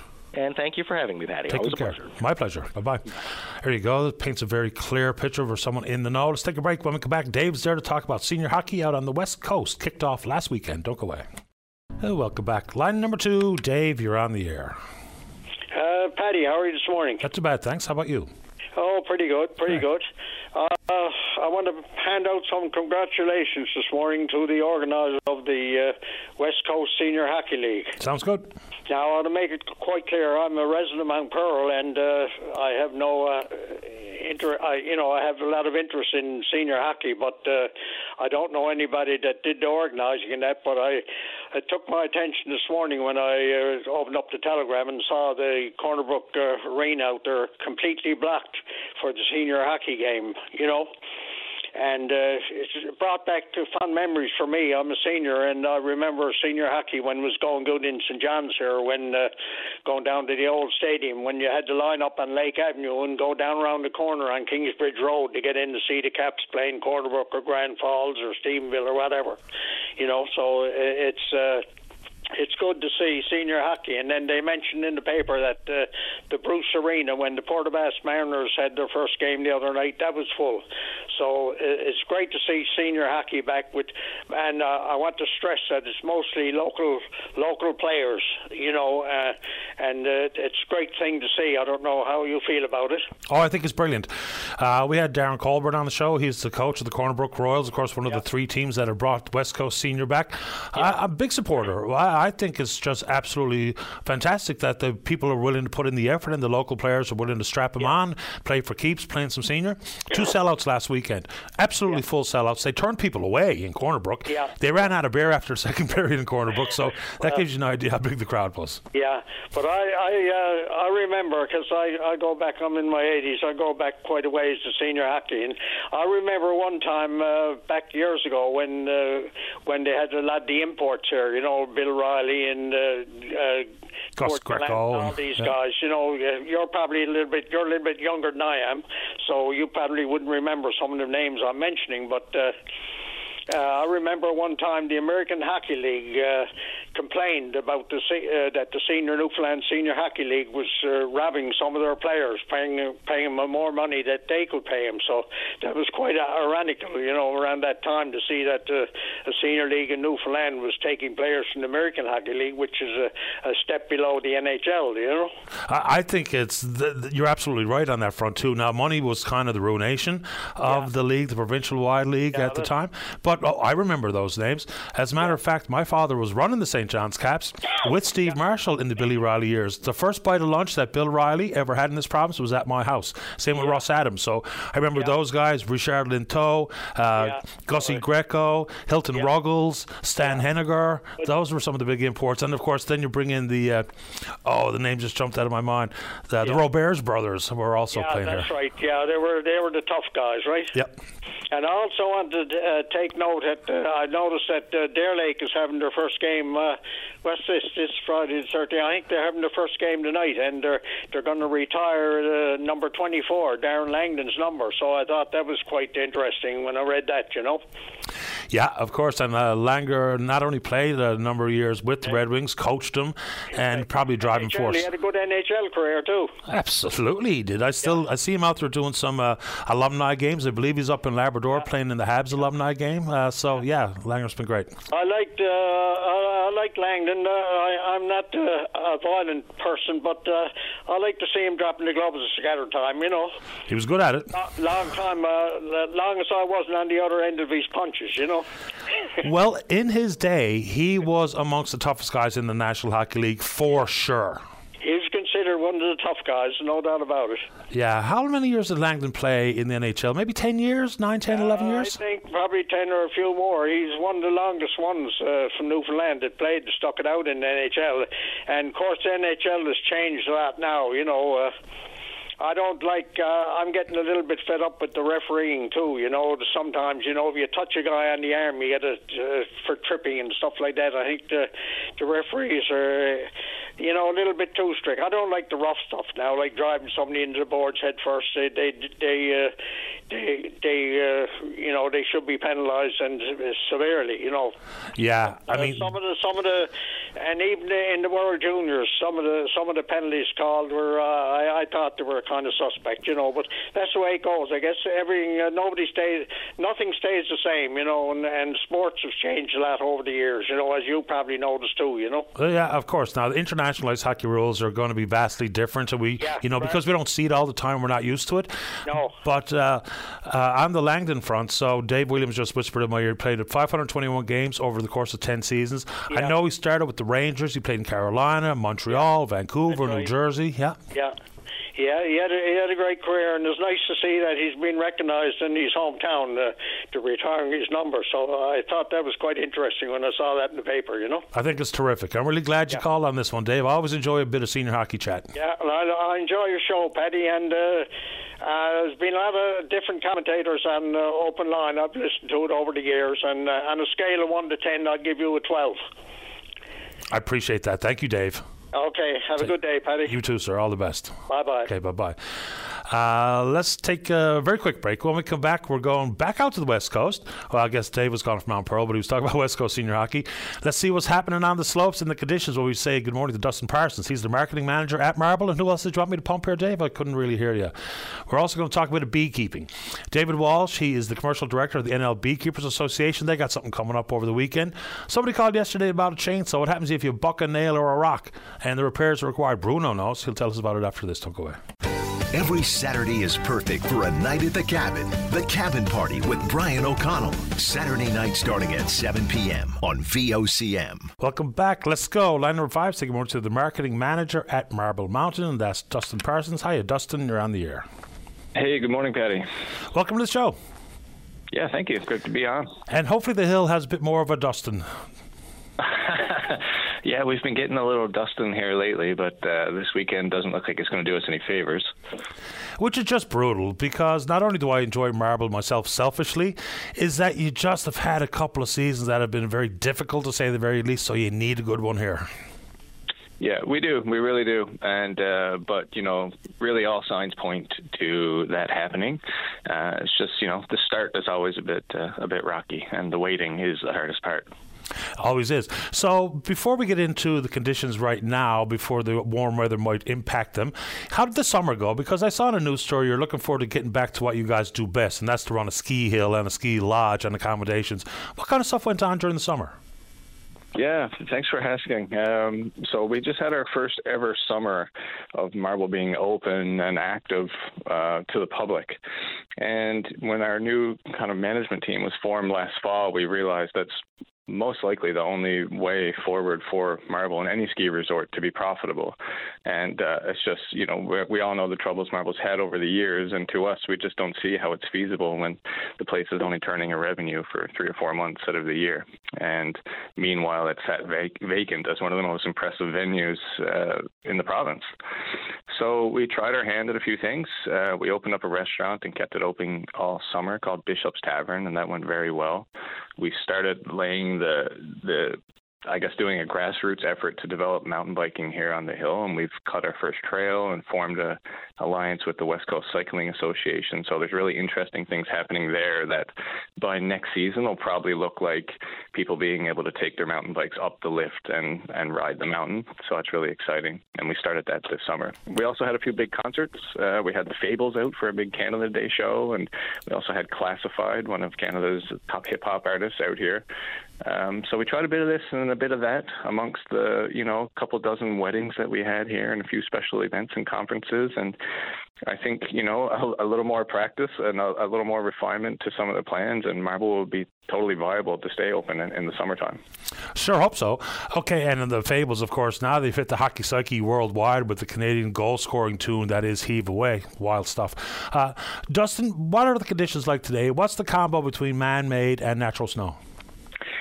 So right now, what we have open for people to ride is almost entirely man-made snow. Uh, which is our lower mountain. Uh, the top of the snow has been getting snow for the last month, basically, and some of the low mountain precipitation actually turned into snow on the top. Uh, it looks good. It's not quite ready on the top yet. We still need to groom it out, uh, and we still really want to get a layer of man made snow on that as well, because as we're about to see this weekend, man made snow holds up way better in wet conditions than natural snow. And uh, so we're not too worried about what's about to happen on, on the bottom here. And uh, also, it's worth noting that we bought some new snowmaking equipment this year, and uh, we instantly on opening day noticed a huge difference in the quality of the snow that was being made. A lot of the people riding were commenting that it felt and seemed just like they were riding natural snow, and uh, just to break it down simply, basically these new snow guns have finer nozzles on them that atomize the water smaller and make it more, make it feel more like a snowflake than an ice crystal. So, um, yeah, the conditions basically are really good. People are having a lot of fun right now on the, you know, five slopes that we have open. Yeah, I mean, if people have skied in other parts of the country, I learned how to ski out in the Rockies, so that gives you one type of snow. Then, of course, you go ski in places like uh, Quebec and you do a bit more chattering because even though the natural snow is very much a bit more icy than a natural snowflake, you have to be really uh, in tune skier to notice the difference between quality man made snow and regular natural snow for rideability anyway. So I'm glad to hear you're getting that sort of result with your new man made snow guns. Uh, give us some idea about how passes are going because I know there's also been the creation of a weekend pass, which makes all the sense in the world. Where are we with uh, selling passes this year? So our season, like our, the revenue of season pass sales, seems to be up, and we've just noticed some changes in the sale of certain um, pass types.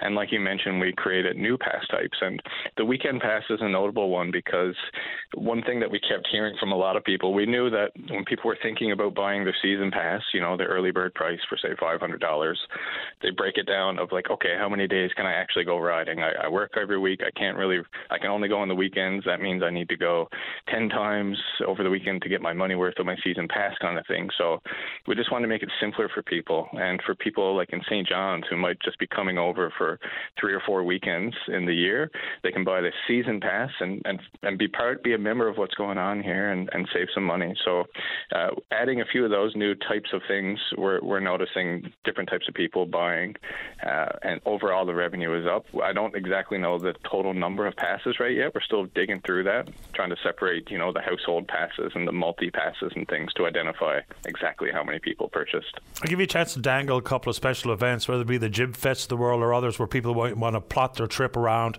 uh, whether it be a special event or the races or what have you at Marble this winter. Well, thank you for the chance to dangle. Um, you know, special events are something that we realized there is also a huge opportunity for Marble. In the past, the only time events really happened here is when outside companies were coming to produce them, which is cool, but it doesn't happen quite enough. So we're decided to produce our own events here as a uh, profit-generating way to have fun. So uh, on the horizon, uh, we have Jib Fest coming up uh, on February 18th and 19th, and so that is done by um, Brent Mack and Carter Snow, guys out in St. John's. It's the biggest collegiate event in Atlantic Canada, which means the biggest sort of festival that appeals to uh, people aged 19 to 25 in the winter. So that's going to be a great time. The night before that, February 17th, we have Nick Earl, one of the island's top young rockers, out here for his first big West Coast show. Awesome. Um, on the 25th of February, we've got the Navigators here for a big do to celebrate Corner Brook's 50th anniversary of the Winter Carnival. On March 3rd and 4th, we've got Lawnya Vawnya Music Festival, which is a St. John's based um, festival that's we have a partnership with. So they'll be bringing some cool St. John's acts out to the lodge. March 11th is the craft beer cabin party. St. Paddy's Day, I don't know how we did it, but we locked in Shanneyganock for Paddy's Day proper here at Marble, so that's going to be a fantastic time. And uh, a few other things. We've got the Marble Mountain Fat Bike Festival. It's the first of its kind event over here where we're going to be allowing and encouraging fat bikes to ride around on our mountain. And of course, Atlantic Canada's biggest snowmobile race, the Race on the Rock, is coming back for its 26th year on April 1st and 2nd this year. A lot to look forward to. Hopefully, the conditions uh, uh, accommodate all the big plans you've got. Uh, thanks for this morning, Dustin. I'll see you on the hill. Myself and my wife can't wait to get out. Absolutely. We look forward to having you. Thanks, Paddy. Take care of yourself. Bye bye. As Dustin Parsons, he's the marketing manager at Marble Mountain. Will I hit a break here, Dave? I really don't know where I am. Okay, let's take a break. David Walsh, appreciate your patience. Talk about uh, an event coming up for the NL Beekeepers Association, and then we're speaking with you. Don't go away. Welcome back to the show. Let's go. Line number three, say good morning to the commercial director of the NL Beekeepers Association. That's David Walsh. Good morning, David. You're on the air. Oh, good morning, Paddy. Uh, thanks for having me. Happy to have you on. Uh, I just wanted to, to bring up, I guess, our workshop we're having next week, uh, January 19th to 21st at the Alt Hotel in St. John's. Um, is our annual workshop we're calling NLBCon 2023. But uh, what's special about this one is we're having it in conjunction with the Canadian Honey Council and with the Canadian Association of Professional Apiculturists. Um, they're having their annual meetings here in St. John's uh, just before ours, and uh, this is a big deal because it's the first time ever that they've ever come to our province for the, their meetings, and it's kind of, I guess, putting us on the map, our our honeybee industry on the map a bit in Canada because we're. I don't know if you know, but we're quite small compared to other provinces in terms of producing honey. But uh, it's, it's a big deal for us, so I just wanted to uh, we got to, and it also brings uh, a lot of great speakers to our event because uh, there's a lot of uh, scientists and and whatnot coming to these meetings, and we're we're piggybacking on that and getting them to speak at our event as well. So it would be a great event for uh, anybody into beekeeping if they want to attend. Um, next week, January 19th to 21st at the Alt Hotel. You know, if you're in the industry, and of course, I've seen people reference it as fledgling, but even though we've seen a lot of people come in as backyard beekeepers themselves, so if I'm just an, uh, a newbie or a novice in the industry, or just simply want to find out more, is this something for them as well? Uh, we do have a couple of um, of talks there about uh, you know winterizing bees and stuff like that, and uh, so there there is something there for everybody in this in this conference. Yes, for sure. Uh, now some of the talks will be at a bit higher level, but it's always good to uh, you know participate and stuff like that as well. Uh, we're also do we'll also have a talk on marketing and various things we we have in our workshop. So. so Sounds good to me. Anybody that's thinking about uh, that's a beekeeper now and thinking about going commercial for sure be a, be a must or even just people that have interest in the industry Uh, last one before we let you go, because I find it to be fascinating, and I know people who have gotten into the beekeeping and now they are all in. One of the controversial topics surrounding uh, the bee population here is importation. We have one of the healthiest bee populations on the face of the earth, which I'm sure not everybody or many people know about. So there's been some discussion about importation, even if there's going to be quarantines and you know protective measures put in place. I don't even know if there's any need to import bees here. But what's the, what's the status of that conversation? Well, um, as association, we we've released a statement uh, with our position regarding importation, and uh, we feel that we that it, as long as it's done properly under a permit from the provincial government, that it is acceptable because there's a lot of a lot of depth to that topic, Paddy, that people don't realize. You just say, okay, just ban bees coming in. Well, you know, what if we had a catastrophic event, a catastrophic winter that wiped out most of our population of Newfoundland bees? How are we going to rebuild that without importing bees? Like you're not. And and plus, people don't realize the Newfoundland bee is a product of years and years of bees being imported here. And uh, you know, people like Wally Skinner who did a lot of work.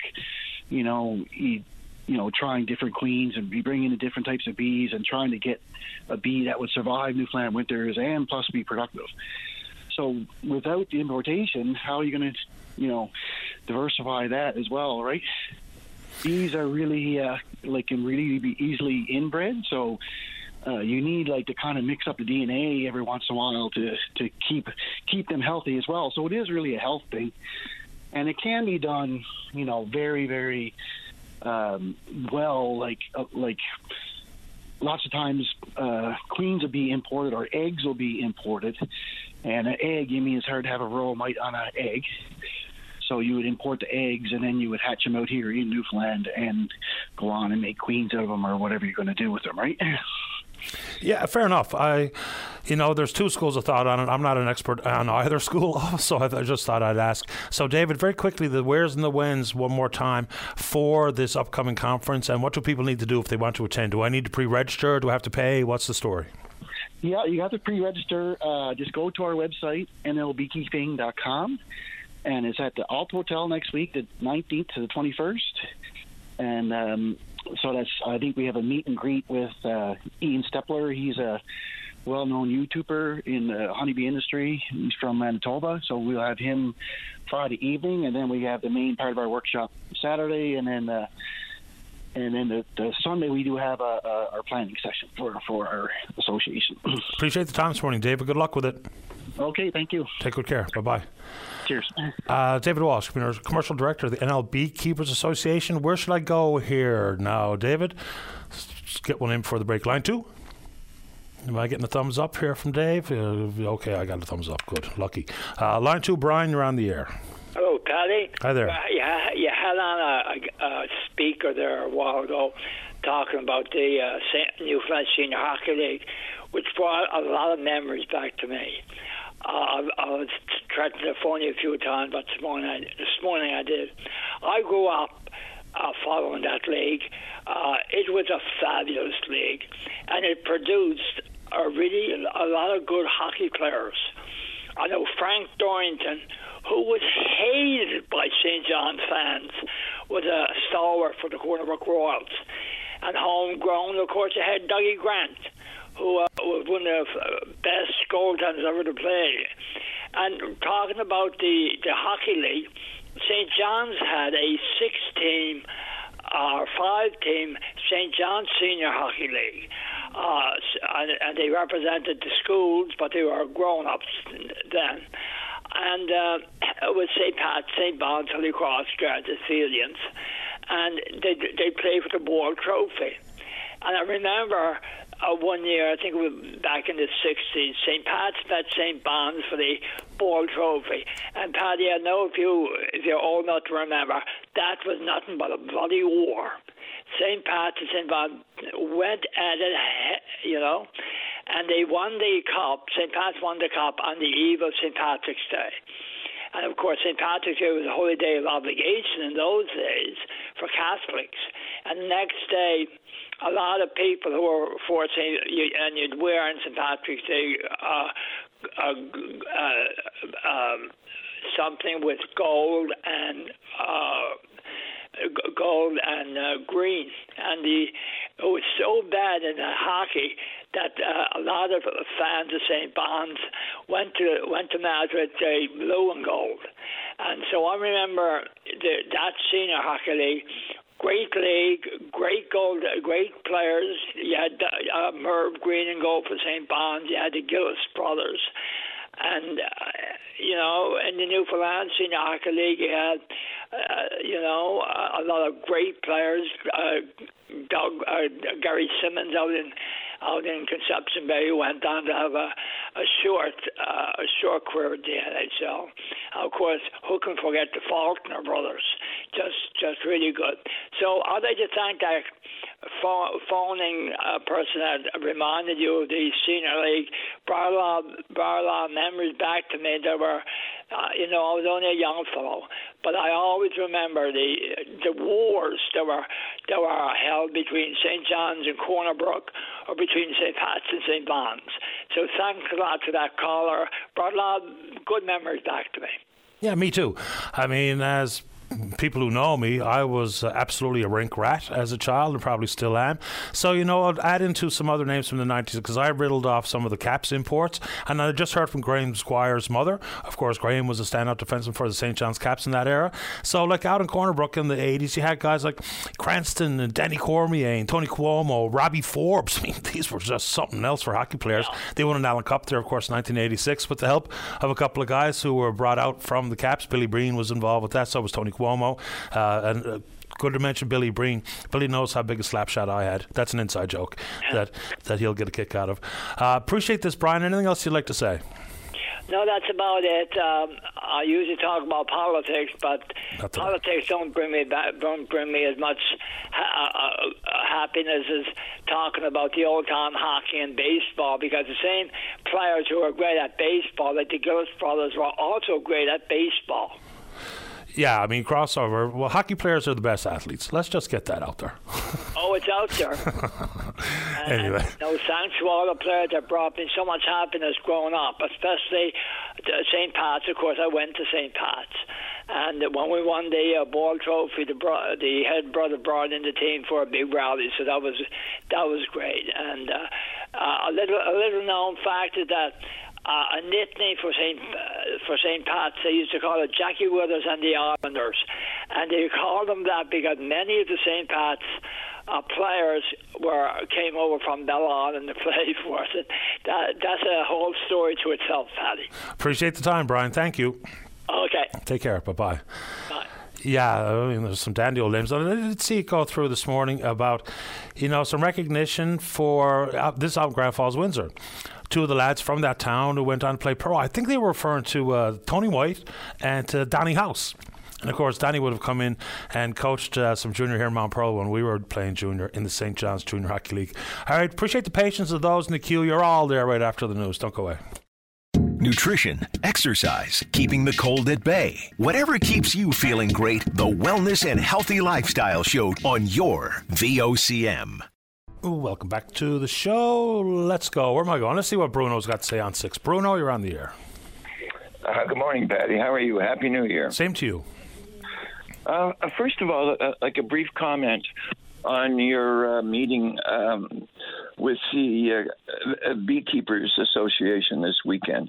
I would highly advise anyone interested in beekeeping in Newfoundland and Labrador to attend the meeting and to develop the skills in the province of Newfoundland and Labrador uh, w- as much as possible without importation of any bees.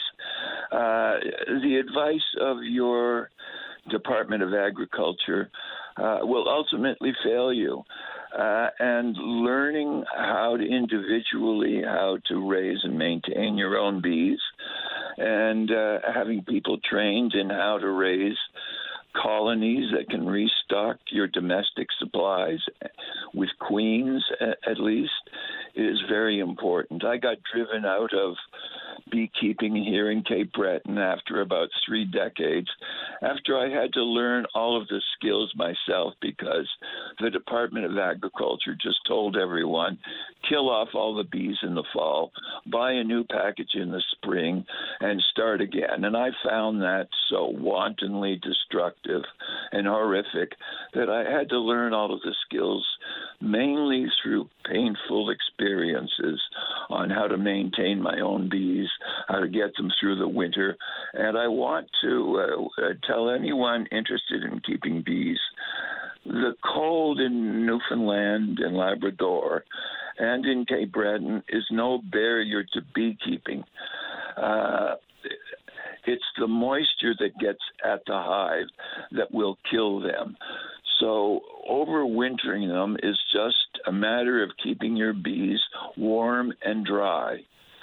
Uh, now, um, so please learn how to how to yourself develop the skills because, as I said, after three decades here in Nova Scotia, because of the importation of several bee diseases, it was no longer possible to look after bees in Nova Scotia without resorting to chemical beekeeping, and uh, that that meant poisoning your bees and and possibly your honey too. So I reluctantly had to give up beekeeping after three decades.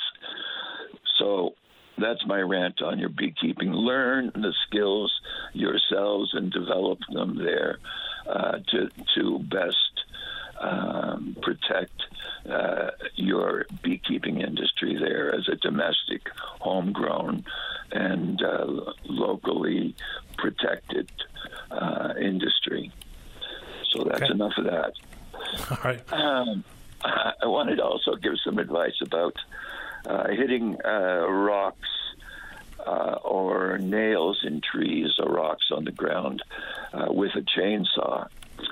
And um, there are several things. Uh, first of all, a lot, if not most, of the damage happens after you strike a rock uh, and you continue to use the saw, the teeth get ripped up and damaged uh, more than they need to be. So, first of all, the key as soon as you hit a nail or a rock, stop. Stop and deal with the issue immediately.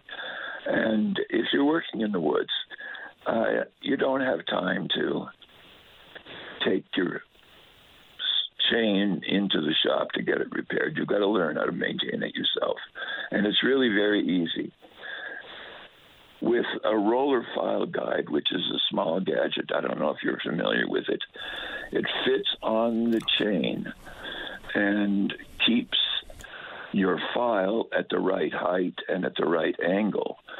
Uh, so you just drop this little file guide on one tooth after another, and then you file it, and it keeps everything at the right angle, and uh, you you file until your teeth aren't damaged. And if you've stopped immediately after you've hit something, that's not hard to do. Uh, you've got to be able to maintain your chains by yourself. Uh, I mean, you could carry extra chains, which I'd probably advise to, but you can't be changing chains every time you hit a rock. You no, of course not. But now, if you really badly damage a tooth where you simply cannot file the imperfection out in full, it eventually has a, a negative impact on the tension of the chain, where you might find yourself having a bucked chain. So, in addition to sharpening tools and awareness of tension, you know, it's never a bad idea to have the proper protection on your ears, your eyes, and some chainsaw, whether it be chaps or otherwise, because a buck chain is nothing to fool around with. Oh, absolutely. And uh, the helmet and the pants uh, are are essential, and the boots uh, are all essential gear. That that goes without saying. Yeah, I mean, it's proper steel toe boots, proper uh, chainsaw protective chaps. They'll cover all the way down the laces, so it's really just the toe you need to be worried about. And of course, there's all sorts of things regarding. Not sure what that is. There's all sorts of things regarding, you know, the placement of the saw in proximity to your face and the stance that you use. Some people are very willy nilly when they take out a chainsaw because it is a potentially dangerous tool. Very helpful, uh, but it can get away from you in a hurry. So, you know, there's lots of things to consider when you break out the saw. it's a terrifying tool, and I think people uh, treat it much too lightly, as you say. And uh, the, the, one of the main things is you've got to keep uh, your feet in a strong position, two feet on the ground in a strong position, and as you say, keep this saw away from your face as much as possible. Yeah, you saw down, not across or up. And, you know, even when you see, and I only because I spent a couple of full winters in the bush working chainsaw all day, every day, that's all we did, is, you know, when you're trying to prop or to secure uh, a piece of wood with your foot to cut on the other side of, say, you got it against a log or across a rock or whatever, man, that scares me when I see people going at that because the power of the saw compared to what might be the lightly light pressure of your foot, there's simply no match match. So you got to yeah. figure out some pretty safe ways to go at it because I've seen a bucked, uh, bucked chain, and if my buddy who I was working with in the bush that day did not have on the chaps that we wore every day, it would have ripped them apart because yeah. these were these were big industrial saws. I think we were running like uh, 24 inch steels, and they had a big, sharp, wicked, moving, fast chain. So it can all go sideways in a jiffy. I appreciate the time, Bruno. I'm not going to squeeze one on before the break, but you have a nice weekend. You too. Take care. Okay. All the best. Bye bye. All right. Let's go. Who wants to go to a charity ball? Ben Oates wants you to go. He's at Memorial University's engineering department. Uh, good morning, Ben. You're on the air. Morning, Paddy. How you doing? Great today. How you doing? Good, thanks. Good. Uh, thanks for the chance to call in. Uh, happy to do it. I think I recall your notes somewhat uh, correctly. With we're talking about a charity ball coming up to support the ANC, right? That's correct. So yeah, we've done a charity ball uh, in support of the ANC Association for New Canadians, and we're also going to split the money two ways. Half of it's going to the ANC, and the other half's going to the Canadian Mental Health Association. Two good spots. So what happens at your charity ball? So the charity ball is we're kind of organizing it to be a kind of a meet and greet and a social. Uh, there's also going to be a three course dinner, live auction, dessert auction, live music, uh, a bar, the whole works, and it's up at the uh, Signal Hill campus of MUN.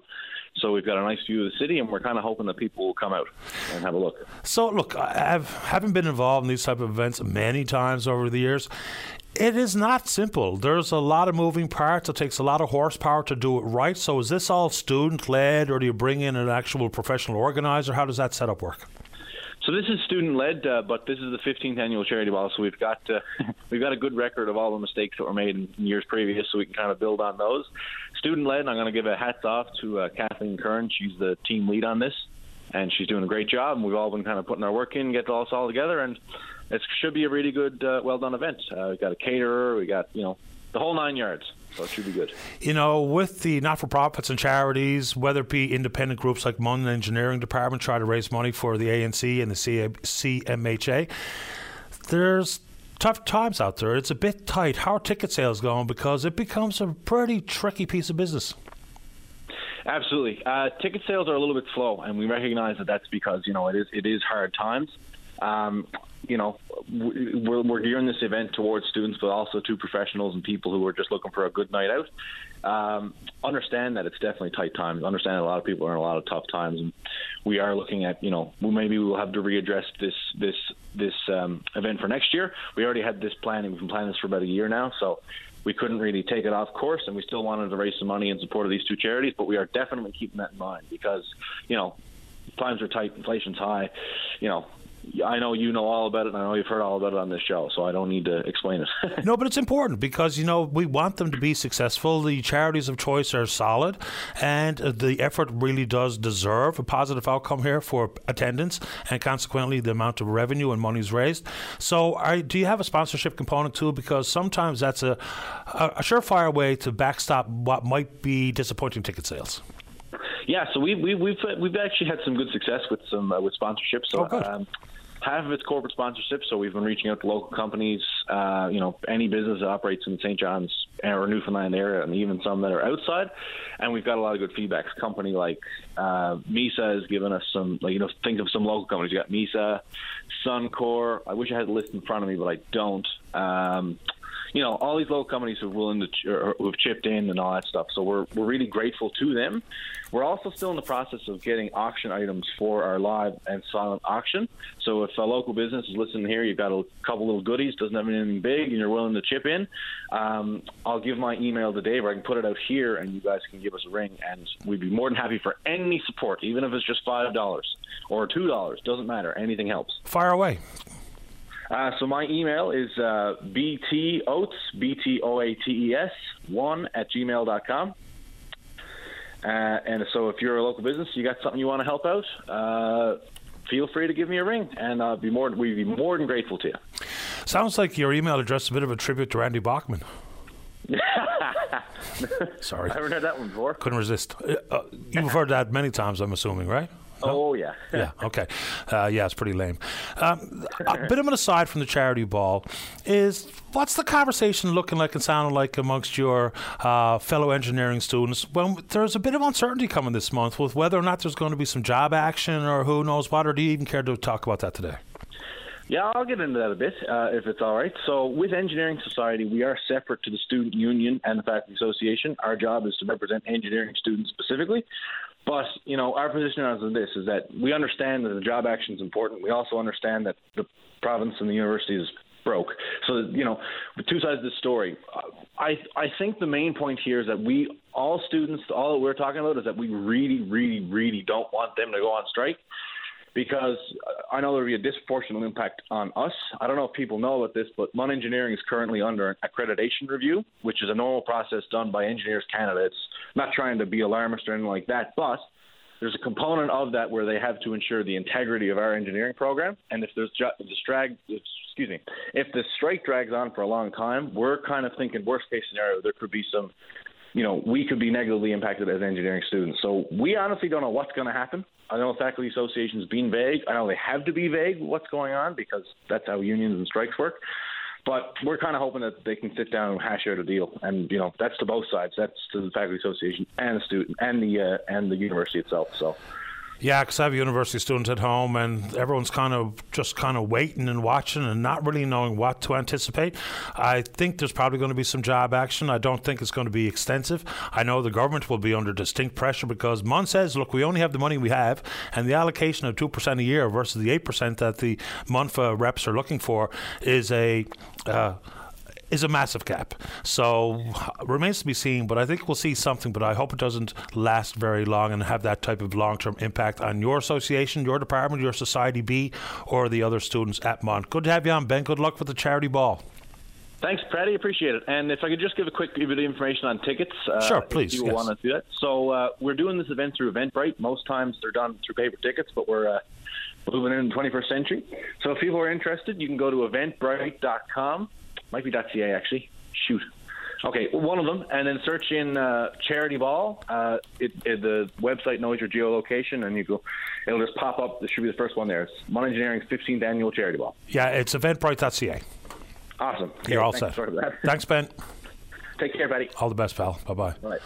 All right, uh, break time. When we come back, we're going to be talking with uh, Adam Baker about vertical farming and Sarah Hendrickson. Her mother lives out in the Outer Battery, and I'm sure this is a conversation about the bright security lights. Don't go away. Welcome back to the show. Let's go to line number five. Adam, you're on the air. Good morning. How are you? I'm very well. Thanks for asking. How you doing? Fine, thanks. Good. So, uh, yeah, Paddy, I was interested yesterday to listen to the discussion by uh, Scott Neary, uh, the fellow with um, green farming now about vertical farming. Mm-hmm. Um, certainly, food security is uh, an important public policy issue in the province, and you know I agree with him. You know that it's too bad that that canopy growth facility uh, near White Hills is sitting idle. I mean, it's a beautiful new building.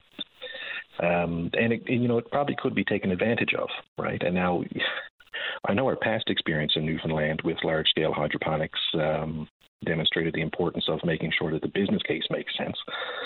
But um, you know, there's a number of public policy issues in the province that are in play here. There's food security, but there's also land use, as well as energy costs. I mean, hydroponics, one of the big inputs is uh, you know energy, uh, electricity, and then there's jobs and economic development, right? And so you know, just listening to him, one of the things that you know brought to mind for me is I've, I've you know I grew up in central Newfoundland. I've been living for a long time in western Newfoundland, And something that I've been personally concerned about for a long time now is what looks like to me the loss of large areas of arable land to other uses, residential development, commercial development, suburban development. And, you know, I realize that lots of times that's what makes sense for individual landowners. But I think that there might be potentially a failure of public policy there to address that issue, especially because despite the fact we have a big province, Newfoundland and Labrador is a large, uh, you know, it's a large area, we don't have a whole lot of arable land, right? And so I agreed with what he was saying about the potential for the province to have a look at other alternatives to traditional farming, especially in terms of their funding models and the types of activity that they want to encourage. Um, you know, it, it's a reality that we, we don't have, you know, a lot of arable land, and um, you know, I think the province should be open to alternatives to tradi- traditional farming models. And one of the other things I just, you know, I thought about when I was listening to him was I, I took notice of another Canadian startup, which is in early stages, um, which is doing vertical farming as well. But in addition to, you know, going above ground, what they do is they do in ground. So they do uh, sort of in ground wells. Is that Green Forges? It's Green Forges, yeah. Okay, because I heard from one of the representatives yesterday on the heels of Mr. Neary's chat. Oh, perfect. Yeah, yeah, and I invited them on because, you know, I, I think more and more of these conversations may lead to, lead to more and more traction, and maybe government, like Scott Neary said, is, you know, there's bureaucratic hurdles that seem unnecessary when we have all put a premium on food production and, and of course, with food insecurity, that, you know, government has to wrap their mind around that. We understand traditional farming, but traditional farming should only be part of the conversation. The, the, the comment about the lack of arable land. Uh, maybe so, but certainly a lack of arable land in close proximity to larger communities because that has a lot to do with being able to staff up, proximity to market, the cost for distribution. So there's a lot to that as well. Oh, yeah, I agree. And of course, one of the challenges with arable land, when you use it for something else, you can't get it back. Not really, right? I mean, so once you build a house on, on what was a farmland or a subdivision, you know, it, it's never going to be a farm again, um, not in a traditional sense. Um, but uh, you know, I loved the idea. I saw the Green Forges company, and, and for a place like Newfoundland, I mean, we're not in any kind of earthquake zone. You can do it small scale or larger scale. I mean, it did. I mean, I, I I thought it was a great. It has great potential, right? Um, so I'm I'm glad to hear that they called in. Well, no, they haven't called. They simply emailed. I invited them on because oh, I think more and more of these types of chats can only be informative and potentially helpful for individuals. People might have a business model in mind and see what the hurdles were and how they were overcome, and the ability to scale and the ability to move from simply revenue to profit. So there's a lot more to this. And then, of course, you add in this is not unknown technology, and hopefully the sprung hangover doesn't influence anybody's thoughts on the matter and or the the roadmap to expanding the footprint of hydroponics. I mean, just look at Iron, I think it was Ironworks or Iron East, and their greenhouse over at the Elaine Dobbins Centre for Autism. So we've got it peppered around. Green Forges, Green Farm NL, and another couple that I've been told about. So between traditional organic farming, like Mark Wilson and them, bringing more and more of these advanced technology farms to the landscape of food production here, they all have to work hand in glove because they all make sense in their own in their own realm. Well, I agree, and so I, that's all I really wanted to say was I, you know, I wanted to call in support of, of what Mr. Neary was saying. Yeah, I thought he was great, very informative. Yeah. So, Paddy, uh, you know, have a great day. The very same to you, Adam. Thanks for the call. Okay, sir. Bye bye. All right, bye bye. Now, the government will tell you that they have hit some of their targets in doubling food production for a couple of different crops, but we are in no position to rest on our laurels, regardless if we've hit one target or another. Some of the numbers are a little bit misleading, like the old 90 10 we produce 10% of what we consume, which I think is more a number directly related to uh, large retailers grocery store chains, for instance, because we don't have all of the data included in those end result numbers. For instance, Scott Neary says that his operation is not only not part of the conversation, but isn't part of the data. Then you move off to, and I think it's important to incorporate it all, whether it be the amount of produce and product uh, that's produced in a backyard farm because it all is food is food is food. We shouldn't just simply rely on what comes across an Oceanex and Marine Atlantic to do the evaluation or the the traditional farms that we understand, and we've lost so many of them, which is also very scary. But you know, backyard farming, homesteading, small operations, Green Farm, Green Forges, Iron East, or Iron Works. I can't remember the proper title for that greenhouse over at the Elaine Dobbin Centre, who's, who very recently had a birthday. Happy birthday to Elaine. So let's make sure we do a better job in the compilation of data, which paints a very clearer, very much so a clearer picture of where we are and where we need to be. But even if we've hit a couple of doubling targets, we've got to forge ahead quickly. Uh, let's take a break. When we come back, I see Sarah is back in the queue to talk about the outer battery related matter. And then Catherine Dempsey, she's a beekeeper. We've spoken to Catherine on the program in the past. She'd like to respond to David Walsh from the NL Beekeepers Association. I assume this is about the importation of bee conversation. And then we're speaking with you. Don't go away. Your VOCM mornings with Jerry Lynn Mackey and Ben Murphy, 5:30 to 9 a.m. weekdays on your VOCM. Welcome back to the show. Let's go to line number seven. Catherine Dempsey, you're on the air. Oh, hello there, Paddy. Thanks for having me on. Um, Dave, um, Dave Walsh from uh, who's beekeeper over on the west coast and was talking about the conference that's coming up. And then you asked a question again about importation. Well one of the and then but what was really important was that the guy who came on from cape breton just after that and talked about um, his experiences and how important it was to learn about how to become self-sufficient in your beekeeping and how to be able to keep your bees alive. So i just wanted to come on to say that an awful lot of the topics in our um, workshop on um, the 20th, the 19th, and the 20th in particular, and then the 21st are about that exact thing. So they're topics like, um, uh, let me just uh, see here, spring protein feeding um, with someone who's been involved. She's one of the professional apiculturalists in the country, uh, Shelley Hoover. Um, there's uh, session on um, uh, how to read your bees' needs, needs. Sorry, not your bees' knees, your bees' bees' needs, and so that you can make sure you give them the right thing. And uh, we're going to talk about uh, and get a report from a woman in Australia about the status right now of varroa mites in uh, New South Wales, which they got in there this year, which is really um, a shame.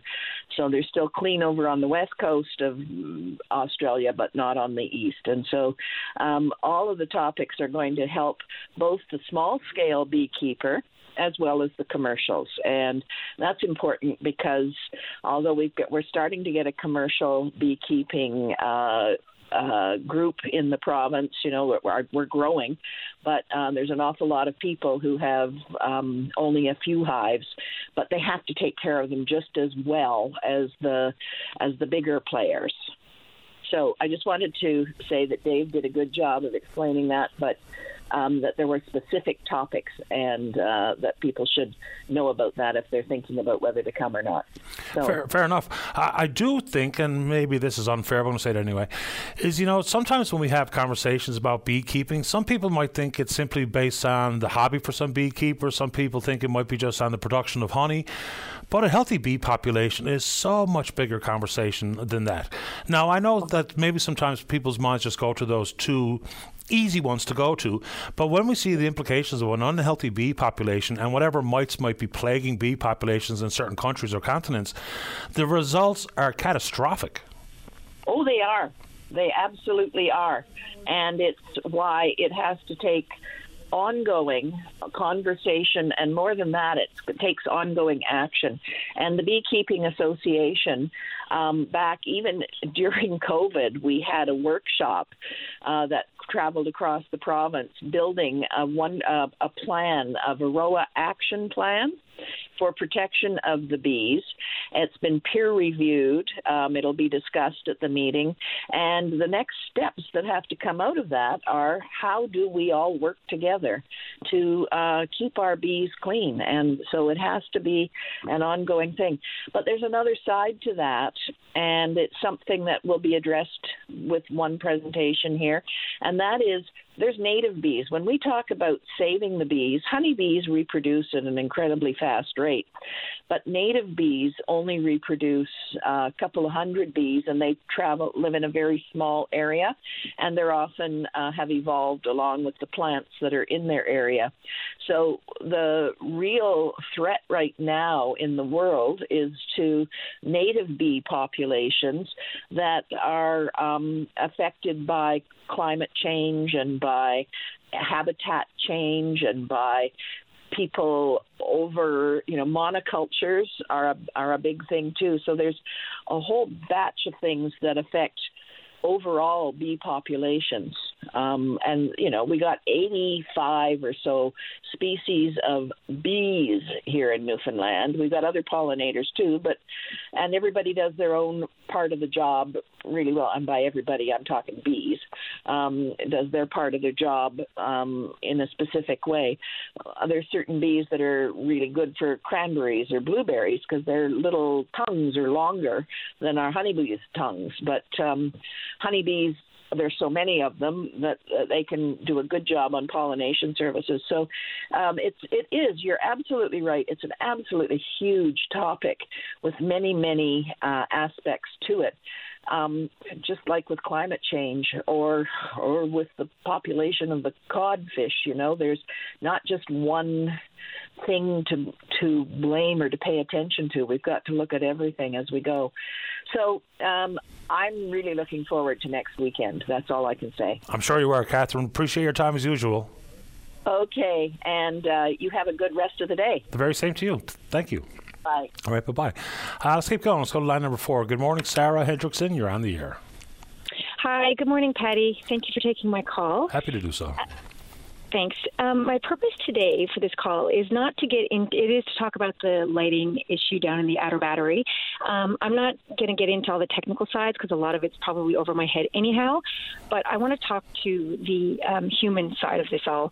And um, before I do so, a couple of days ago, I know um, somebody had emailed wondering why the lights were there, and I'm not sure if that was ever answered or not do you know if it was answered why that the neighbor has the lights up in the first place, the security ones? Well, I don't know if there's a one definitive answer as to why. I've seen a couple of different uh, issues float around, illuminating a trailhead, safety and security. So I don't know, but at this point, I think with the involvement of law enforcement, the frustration of the residents, the inaction at the city council, I think we've just found ourselves at a loggerhead.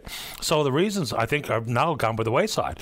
There's all sorts of things you can do, like even if it was just on maybe uh, uh, a motion sensor so that it wouldn't be constant. So I don't know. I think we just have an obstinate position taken on both sides here now where there's not going to be any move until there's either A, a bylaw, or we'll see what the results are of the criminal charges. Right.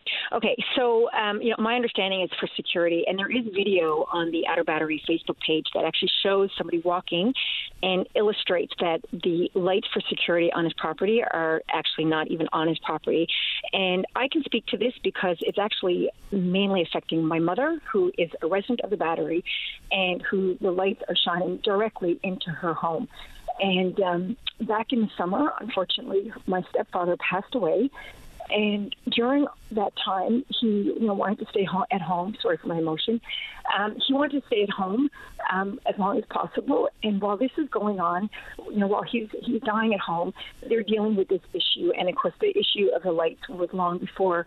Um, my stepfather's um, passing, but this is what they're dealing with. And in fact, the night that my stepfather passed away, my sister was home um, visiting and supporting the family. And um, that night, she went um, to my mother's place and she saw, you know, firsthand these lights in the middle of the night and how um, obnoxious they were. So I just want to talk about the human side of it because, you know, again, whatever the lumens are, whatever the bylaws are, um, there's a human side to all this. And in my experience, there's there's many people impacted by this, and I'm sure there's other areas of town that are impacted. All I can speak to is the story that I know, and that is that you know this is a woman who was, you know, her husband was dying. She she can't even properly mourn her husband. I, I imagine because of the energy that this is taking up. And um, over the summer, you know, there was a post that she had, and, and it's the middle of the night. The lights are shining in, and the one thing that her and her um, husband have is their passion for the ocean. They've always been on the sea from their um, hobbies and their livelihoods, and they chose the outer battery because of its connection to the ocean. And here she can't even look out the window to properly grieve or feel connected to her husband who passed because of these these lights. And I contacted the um, the city back in August after I saw that. I was so mad, and I, I sent it to four people in particular. Only one had contacted, had replied back and acknowledged my email. Um, and again, yesterday, after reading the comments on VOCM, I was infuriated. And um, when I read the article from you know Mayor Breen and his comments, and I replied to the same four people, and you know, not surprising, nobody's contacted me. But I, I just I don't. What I don't understand is there's so much in this world that is so um, that requires our attention. And there's so many bigger problems out there that all the human resources and the energy put into this when all this person has to do is turn off the lights. I mean, you know, we all have neighbors. I'd be mortified if I had like, you know, patio lights on and, so, it would bother somebody. If they asked me to take it down, I would. So my question is, why? And if he's listening, why can you not do the right thing and take the lights down, or as you suggested, Paddy, have a motion sensor on them, and then that way you are covered by security? Like clearly, it's not for the purpose. It's in, in my opinion, as I see it, it seems like it's it's just to bother people unnecessarily and you know, these are people that are just trying to live their life. Like I said, you know, she's not unique in that she has challenges in her life. Everybody has challenges. I can only speak to our story. I know that after her husband passed away, um, my son was actually in the hospital for 10 weeks, and every day my mother was there so that my son's father and I could work, ironically, to, you know, provide for our families, to support the community, to go into restaurants and bars and shops and shop local and spend money. She's there to support us and allow us to do that while we're caring for our son. But yet she's got this worry. She can't sleep at night. She's trying. You know, she, her husband passed away. Her son is is not well, and she she's got to deal with something that's so foolish when her energy should be spent on other things as many other people, as all these callers in. Like, imagine if if all the counselors could spend time not fielding these questions or this call and just put an end to it. You know, I've heard that they actually can do something. They're just choosing not to do something but it's just it's so maddening to see that a community such as the Outer Battery, you know, last year when a neighbor got sick, it was my mother who took her to her appointments. It was the it was the neighborhood that gathered outside of the Miller Center and sang Christmas carols because she wasn't home for her first Christmas. Like these are good, kind people that just want to live their life and contribute to the city. And the fact that so much is wasted, I, I don't understand. And That's my question. Who does that? Like, why is so much you know energy wasted? Just turn off the lights, put on other measures. It's it's not necessary, Paddy. I believe you said you've been down there. I've heard Anthony Germain's been down there. Like unbiased adults with common sense know that this is not right. So I just ask, where's the human decency side of all this? Where's the common sense? Just stop it and let's move on and, and put our energy into more important issues. That I mean, there's so many fights in this world. Why are we fighting this silly, which is not silly, but this issue? It's a fair question. Even if there was some air of compromise with reducing the brightness level, the luminescence of these wicked bright lights, what I think is going to become part of the argument made too is if someone can attach some validity to the fact that we have a working harbour, navigation of vessels, and any interruption to their safe passage as they approach the Narrows is something I think you're going to see bleed into this argument that people are going to make too. Not just about my circadian sleep patterns and the annoyance and the frustration and the standoff off. I think there's going to be a bit more to the legalese of all this before it's all said and done. Even though, again, to your point, we're going way down a road over something as fundamental. You said silly, and I know exactly what you meant by that. Something as uh, negotiable and as a resolve that's there if anyone cares to take it. But boy, the standoffs sometimes are just mind numbing. Uh, Sarah, appreciate your time. I'm sorry to hear about your loss. Thank you very much, Paddy. Take care. You too. Bye-bye. All right, bye bye. Final break of the morning, final break of the week. Barry's there to talk about a registration fee for small tractors. Don't go away. Welcome back to the show. Let's go. Line number five, Barry, you're on the air. Thank you for taking my call. I'm, I'm a first time caller. Welcome to the show. I, for over a year now, I've been calling different government departments and things about uh, outrageous registration fee for for my small tractor. It's only a little tractor, 28, uh, 20.9 horsepower, and it's it's legal to put on the road, and it, it needs to have a license plate and uh, and insurance in order to obtain the license plate. So the insurance, I went and I purchased insurance. The insurance is uh, cost me it's it's personal use insurance. It cost me $184 a year. But for the plate, it's 230. And I only use a little tractor for clearing snow around my place. I'm a senior citizen. I'm, I'm 68 years old.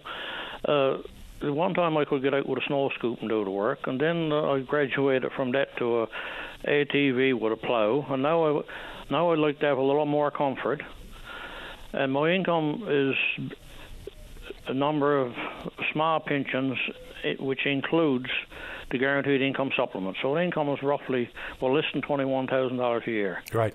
And I'm living alone, and uh, I got a house to maintain and everything else and I needed to go up the road like half a dozen times, about a quarter of a kilometre on a 30 kilometre speed limit road in the community. Uh, when I take part in the food fishery, to arm my boat trailer up and, and, and put the boat out in the water, and uh, sometimes there is a bit of damage from the winter storms that I needs to fix up to for the back down the beach, which is not very much in a year, I put 55 hours on the tractor, and most of that is on my own property. I'd say 98% of it is on my own property. I drove probably in the year. I did pay the registration fee one year, but it's expired since uh, since September, last of September, and uh, in the year I probably drove a total of less than 10 kilometers on the road and between the license and the insurance, it cost me over forty dollars a kilometer for the times I was on the road. Yikes! So how has the cost changed over the years, or is this something new know. to you, Barry? Uh, This is not new. This is new to me. Okay. I I I. I I'm living on on a fixed income and a very small income, uh, but I did come into a bit of money. I had an antique truck that my son uh, sent home from Al- from Alberta to me for a few, a few years ago. I sold that, and I decided rather than just pick away at the money to supplement my income, I would put it into something that would make my life a little bit easier. And that's what I did with it. Because if I if I use the money to supplement my income, when that disappears, I'm still in the same situation. Mm-hmm. So I wrote uh, I wrote a letter to. Copy went to the premier. It went to the finance minister. Went to the service, the government service minister, and and went to the opposition parties. A copy went to you in the, in the form of email. It was uh, it was done on the 21st of November, outlining all that I'm after telling you now. And I got I got a letter back from the finance minister and basically all it was was uh, telling me about all the government is doing for seniors, and and I made the comparison between the, those cost of living allowances that they're paying out to two people with up to a hundred thousand dollars living in a house. We got one lot of expenses for the run of the household. Gets a thousand dollars, and someone like me gets five hundred. I made the comparison there, and I got a letter back saying, well, it's not uh, our department, it was Service NL. So he sent it to Service NL. I got a letter from Service NL, and he told me to, the letter says the reason why that uh, the the tractor costs so much all heavy equipment. Uh, they got this classified as heavy equipment. All vehicles all vehicle registration fees are determined based on the type of vehicle, its use as assigned by the vehicle manufacturer, and in consideration of the vehicle's impact on the provincial infrastructure. Now, what impact for the little bit of use my little dinky tractor got on the provincial infrastructure is beyond me to imagine it. Yeah, basically nothing. As per the usage that you report off property versus on. Uh, Barry, I'm going to have to dig into this a little bit further. I was unaware it was extraordinarily expensive, like you talk about, for that little small 20, I think you said 29 horsepower 20 tractor. Point, 20.9. 20.9. You've had the last word, Barry, as a first time caller. I appreciate the time. I'll have a look at it. Yes, and and, and there's there's more I'd like to say on that because I, I spoke to the registrar. Uh, yesterday too. Well, I tell you what. I got no satisfaction with anyone. If you'd like to join us again next week to elaborate uh, further, you're more than welcome. Well, I'm, i may do that. I Thank look forward to much. it. Thank you, sir. Bye bye. All right, uh, good show today. Good shows all week. Big thanks to everyone who supports the program. And we will indeed pick up this conversation again on Monday morning, right here on VOCM and Big Land FM's Open Line. On behalf of the producer, David Williams, I'm your host, Paddy Daly. Have yourself a safe, fun, happy weekend. Talk Monday. Bye bye.